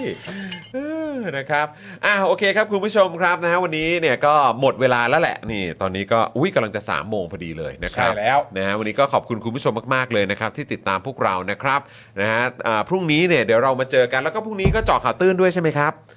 ช่วงเช้าเนอะ ใช่ครับ เอ ผ อ ม ช่วงเช้าเดี๋ยวเจอเจาะข่าวตื้นด้วย แล้วก็เดี๋ยวพรุ่งนี้ก็รอลุ้นด้วยว่าวันจันทร์เนี่ย อืม นะครับเนื้อหาที่อาจารย์วินัยจะมาร่วมพูดคุยกันเนี่ย อ่า จะเป็นเรื่องอะไร นี่รู้ยังนี่แจงไหม เพราะว่าอารอบนี้พิเศษ เพราะว่าอาจารย์วินัยมา 2 วิกติด อ่าครับ ใช่ไหมครับนะฮะก็เดี๋ยวเอ่อคอยติดตามกันนะครับ เมื่อวันจันทร์ที่ผ่านมาเพิ่งเจออาจารย์วินัยกันไป ครับ นะครับก็เดี๋ยวพรุ่งนี้จะได้รู้แล้วว่าหัวข้อวันจันทร์จะคุยอะไรกันเนาะ ใช่ นะครับ แล้ว เพราะฉะนั้นพรุ่งนี้มีอะไรให้ติดตามกันเยอะนะครับ เช้าเจอเจาะข่าวตื้นบ่ายเนี่ยก็เจอกับ Daily Topics แล้วก็แขกสุดพิเศษของเรา ครับ นะครับแล้วก็เดี๋ยวติดตามกันด้วยว่าในวันจันทร์เนี่ยนะครับอาจารย์วินัยกับ Exclusive ของเราเนี่ยจะมาคุยกันในประเด็นไหนด้วยนะครับ ครับผม นะฮะคุณบรอกโคลีบอกว่ามีนโยบายบินฟรีมาต่อยทั่วไทยไหมครับ อ๋อ เอ เออ บินฟรีมาต่อยหรือบินฟรีมาโดนต่อยครับ เออถ้า ถ้าบินฟรีมาต่อยอาจจะแบบมามามาแบบมาเล่นเกม ฮะ เกม ฮะ แบบเกมที่ต่อยระวัดพลังอ่ะ เออ คุณจูนถามมาว่าผมกับคุณเนี่ยจะดำรงตำแหน่งอะไรในพัก โอ้โห ในพักปาราชิกนี่คุณจรจะดำรงตำแหน่งอะไร นำตเอ่อตำแหน่งอะไรเดียวเป็นเป็นเป็นเอ่อเลขาธิการพักแล้วกัน ได้ อ่าครับผม ใช่ เดี๋ยวให้ให้ให้ให้เขาเป็นหัวหน้าพัก ใช่เป็นหัวหน้าพัก ผม นะ แล้ว ครับ ก็ ผม ให้พี่ใหญ่เป็นแคนดิเด ต ถูกต้อง ต้องมีต้องมีตำแหน่งหัวหน้าครอบครัวด้วย ตำแหน่งหัวหน้าครอบครัว เออนะฮะเอาเอาใครมาเป็นตำแหน่งหัวหน้าครอบค รัวปาราชิกดิเอ เอ อ อ คุณไทนี่แล้วกัน ไทยนี่ ผมมีการดพักด้วยนะ ฮะมี กา อะไรนะ มีการดพัก มีการดพัก เออคอยปกป้องเราอีกที ใครครับ ไอ้จิ๊บ ไอทิปเออครับผมแล้วแล้วสบายใจได้นะครับ อ่า เออนะฮะคุ้มของทุกที่ คุ้มครองทุกที่ คุณแตงแตงบอกว่านโยบาย 30 บาทเมาทุกที่ เเอฮ้ย อครับผม คุณไม่ต้องบอกนโยบายบินมาแจ้หน้าเออ คุณอดิศรบอกว่าบายครับ ขอบคุณที่ทำให้ผมทำงานไปไม่หลับ โอ้ โอ้ ย ขอ ได้ บคุ เล ณ ย มาก ได้ ครับ เลยนะครับนะฮะเอ่อเกิดวันที่ 30 ทคเหรอเออนี่คุยเรื่องอะไรเนี่ย เขาคุยอะไรกันเนี่ย คุณคุยอะไรกันอีกแล้วเนี่ย คุณมีนายว่าบอกว่ามีนโยบายบินมาแจ้หน้าเออครับผม คุณลิชคิงบอกว่านโยบายจำนำเหล้า จำนำเหล้าจำนำเหล้า เรียกเรียกสรุว่าจริงๆแม่งก็คือฝากเล่าอะ เออ นะครับ เอ่อ อะไรนะ อ๋อ บอกพ่อหมอเหรอ ต้องให้พ่อหมอเป็นหัวหน้าครอบครัวเหรอ อ๋อโอเค หัวหัวหน้าครอบครัวปาราชิก เออ ครับผม คุณจุ๊บบอก ต้องหาคนเป็นโคศกนะ ถ้า หาคนเป็นโกศกนะฮะ เอ่อ จริง ๆ ถ้าตั้งเนี่ย ผมว่าได้ปาร์ติลิสต์แน่ๆสองสามคน ขนาดนั้น โอ้ โอ้โห โห ขอบคุณที่มีเชิดหน้า ความ ชูตา เชื่อมั่นในพวกเราครับ ครับผม เออ นะครับ โอเค คุ้มครองทุกที่มีสัญญาณการขโมยปะครับ คุณผู้ชม ดันอะอยู่ ได้ยินด้วยนะ เออได้ยิน ได้ ดิ ยิน เสียงมันดัง เออผมก็แบบงงเดี๋ยวสงสัยต้องให้ช่างมาดูแล้วครับ อ่า นะฮะอ่ะวันนี้หมดเวลาแล้วครับคุณผู้ชมครับ เดี๋ยวพรุ่งนี้เราเจอกันบ่ายโมงตรงนะครับ ครับ วันนี้หมดเวลาแล้วผมจอมวินยูนะครับ คุณปาล์มนะครับ แล้วก็พี่ใหญ่สป็อคดักทีวีนะครับ พวกเรา 3 คนลาไปก่อนนะครับ สวัสดีครับ สวัสดีครับ ๊ายบายครับ บ๊ายบายจ้ะ สำหรับเจ้าของเพจนะครับที่ยิงโฆษณาแล้วค่าโฆษณาแพง ค่าโฆษณาสูงสูงๆนะครับ ลองเอาคอร์สนี้ไปประยุกต์ใช้ได้ ตอนแรกเนี่ยผมก็ไม่คิดเหมือนกัน ว่ามันจะใช้กับการยิงโฆษณาได้นะครับ คือจริง ๆ แล้วความตั้งใจจริงผมอะผมแค่อยากจะทำคอร์สที่วิเคราะห์พฤติกรรมของผู้ใช้งานนะครับในโซเชียลมีเดียเฉยๆนะฮะเพื่อให้ได้ออร์แกนิกริชที่เพิ่มมากขึ้นนะครับ แต่ดันมีผู้ใช้ที่มีประสบการณ์เขามาลองซื้อไปนะครับ แล้วเขาเอาไปประยุกต์ใช้ทำให้ค่าโฆษณาของเขาอะลดลงถึง 10 เท่าเลย แล้วก็มีอีกรายหนึ่งนะครับ เป็นผู้ใช้ที่มีประสบการณ์เหมือนกันนะครับ ซื้อเอาไปประยุกต์ใช้ปรากฏว่าพอปรับใช้ตามคอร์สนี้แล้วอ่ะเขาบอกว่าพอเขาหยุดแอดน่ะลิสต์มันไม่ค่อยตกเขาส่งรีวิวมาให้ดูด้วยนะครับ ถ้าท่านอยากทราบว่ารีวิวอยู่ตรงไหนก็ไปดูในโพสต์ข้างล่างได้นะครับผมโพสต์ไว้แล้วนะฮะหลาย ๆ ท่านเนี่ยซื้อไปแล้วอ่ะ แล้วเขาปรับได้ภายในสัปดาห์สองสัปดาห์เองผมว่าเขาเก่ง เขาเก่งจริงนะครับก็ไม่คิดว่าคอร์สของเราจะเป็นประโยชน์ขนาดนี้นะครับ ก็คอร์สนี้เนี่ย 2,999 บาทนะครับ ถ้าใครสนใจก็ทักแชทมาได้เลยนะครับ ก็หวังว่าจะเป็นประโยชน์นะครับ หลังซื้อคอร์สไปแล้วนะครับ ไม่ต้องกังวลนะครับ ก็ถามได้นะครับ กลับมาถามได้นะครับ ไม่ว่าจะเรื่องคอร์สหรือนอกคอร์สนะครับ ถ้ารู้ผมตอบให้ ถ้าไม่รู้ผมก็จะไปค้นหามาให้ โอเค ขอบคุณมากครับ คอร์ส 2,999 บาทนะทักแชทได้เลย ครับขอบคุณครับ อยากจะเชิญชวนคุณผู้ชมนะคะ มาเป็นซัพพอร์ตเตอร์ให้กับช่องสป็อคดาของเราค่ะ ตอนเนี้ยทำง่ายมาก แค่คุณผู้ชมนะครับ กดดอกจันนะครับ แล้วก็ตามด้วยเบอร์ที่ขึ้นอยู่ตรงนี้ แล้วก็กดโทรออก หรือกดโทรออกข้างล่างนี้เลยก็ได้นะครับ แค่นี้เนี่ยคุณก็สามารถเป็นซัพพอร์ตเตอร์ให้กับพวกเราแบบรายเดือนได้เลยนะครับ ผ่านเบอร์โทรศัพท์มือถือนั่นเองครับ เราต้องการซัพพอร์ตเตอร์ผู้สนับสนุนเท่าไหร่นะครับ 15,000 คน ตอนนี้เรามีซัพพอร์ตเตอร์5,000 คน ใช่ นะ ซึ่งก็ได้บอกความต้องการนี้ไปเมื่อประมาณปีกว่าๆที่แล้ว แล้ว เราก็พยายามกันนะครับ เรื่อยๆเรื่อยๆเป็นหมื่นสามครับ ตอนนี้เหลือ 5,000นะครับ ไม่เป็นไร ครับ เรายังสู้ต่อครับอีก 1 0,000 คน อีก1 ะครับ 0,000คนเท่านั้นเอง ใช่ค ใช่ รับ ก็คือเราก็พยายามจะทำให้ง่ายที่สุดนะคะ สะดวกที่สุดสำหรับคุณผู้ชมนะคะ บางทีเนี่ยอาจจะแบบว่าเออไปสมัครเป็นซัพพอร์ตเตอร์ไปทำอะไรคือแบบมันกดหลายลิงก์ ใช่ มันวุ่นวายใช่ไหม ใช่ มันบางทีแบบว่ามันไม่ค่อยแน่ใจว่าทำยังไง แต่ว่าอันเนี้ยคือง่ายมากที่สุดเลย แล้วก็ท่านใดที่สมัครแล้วนะครับ ก็สามารถไปติดตามคอนเทนต์ Exclusive นะครับ ได้ที่ Facebook Page Spoke Dark Supporter ได้เลย แล้วก็สำหรับ Supporter ท่านใดที่เป็นผู้สนับสนุนอยู่แล้วทาง YouTube หรือ Facebook นะครับ ก็สามารถทักแชทเข้าไป บอกเป็น Supporter อยู่แล้วอยากเข้ากลุ่มลับ Exclusive สำหรับผู้สนับสนุนเท่านั้นนะครับ รีบสมัคร แล้วก็รีบทักแชทกันไปได้เลยนะครับ มากันเยอะๆนะคะ อืมสมัครกันเลยครับผม อีก 1 0,000 คนจะถึงเป้าแล้ว มาสนับสนุนพวกเรากัน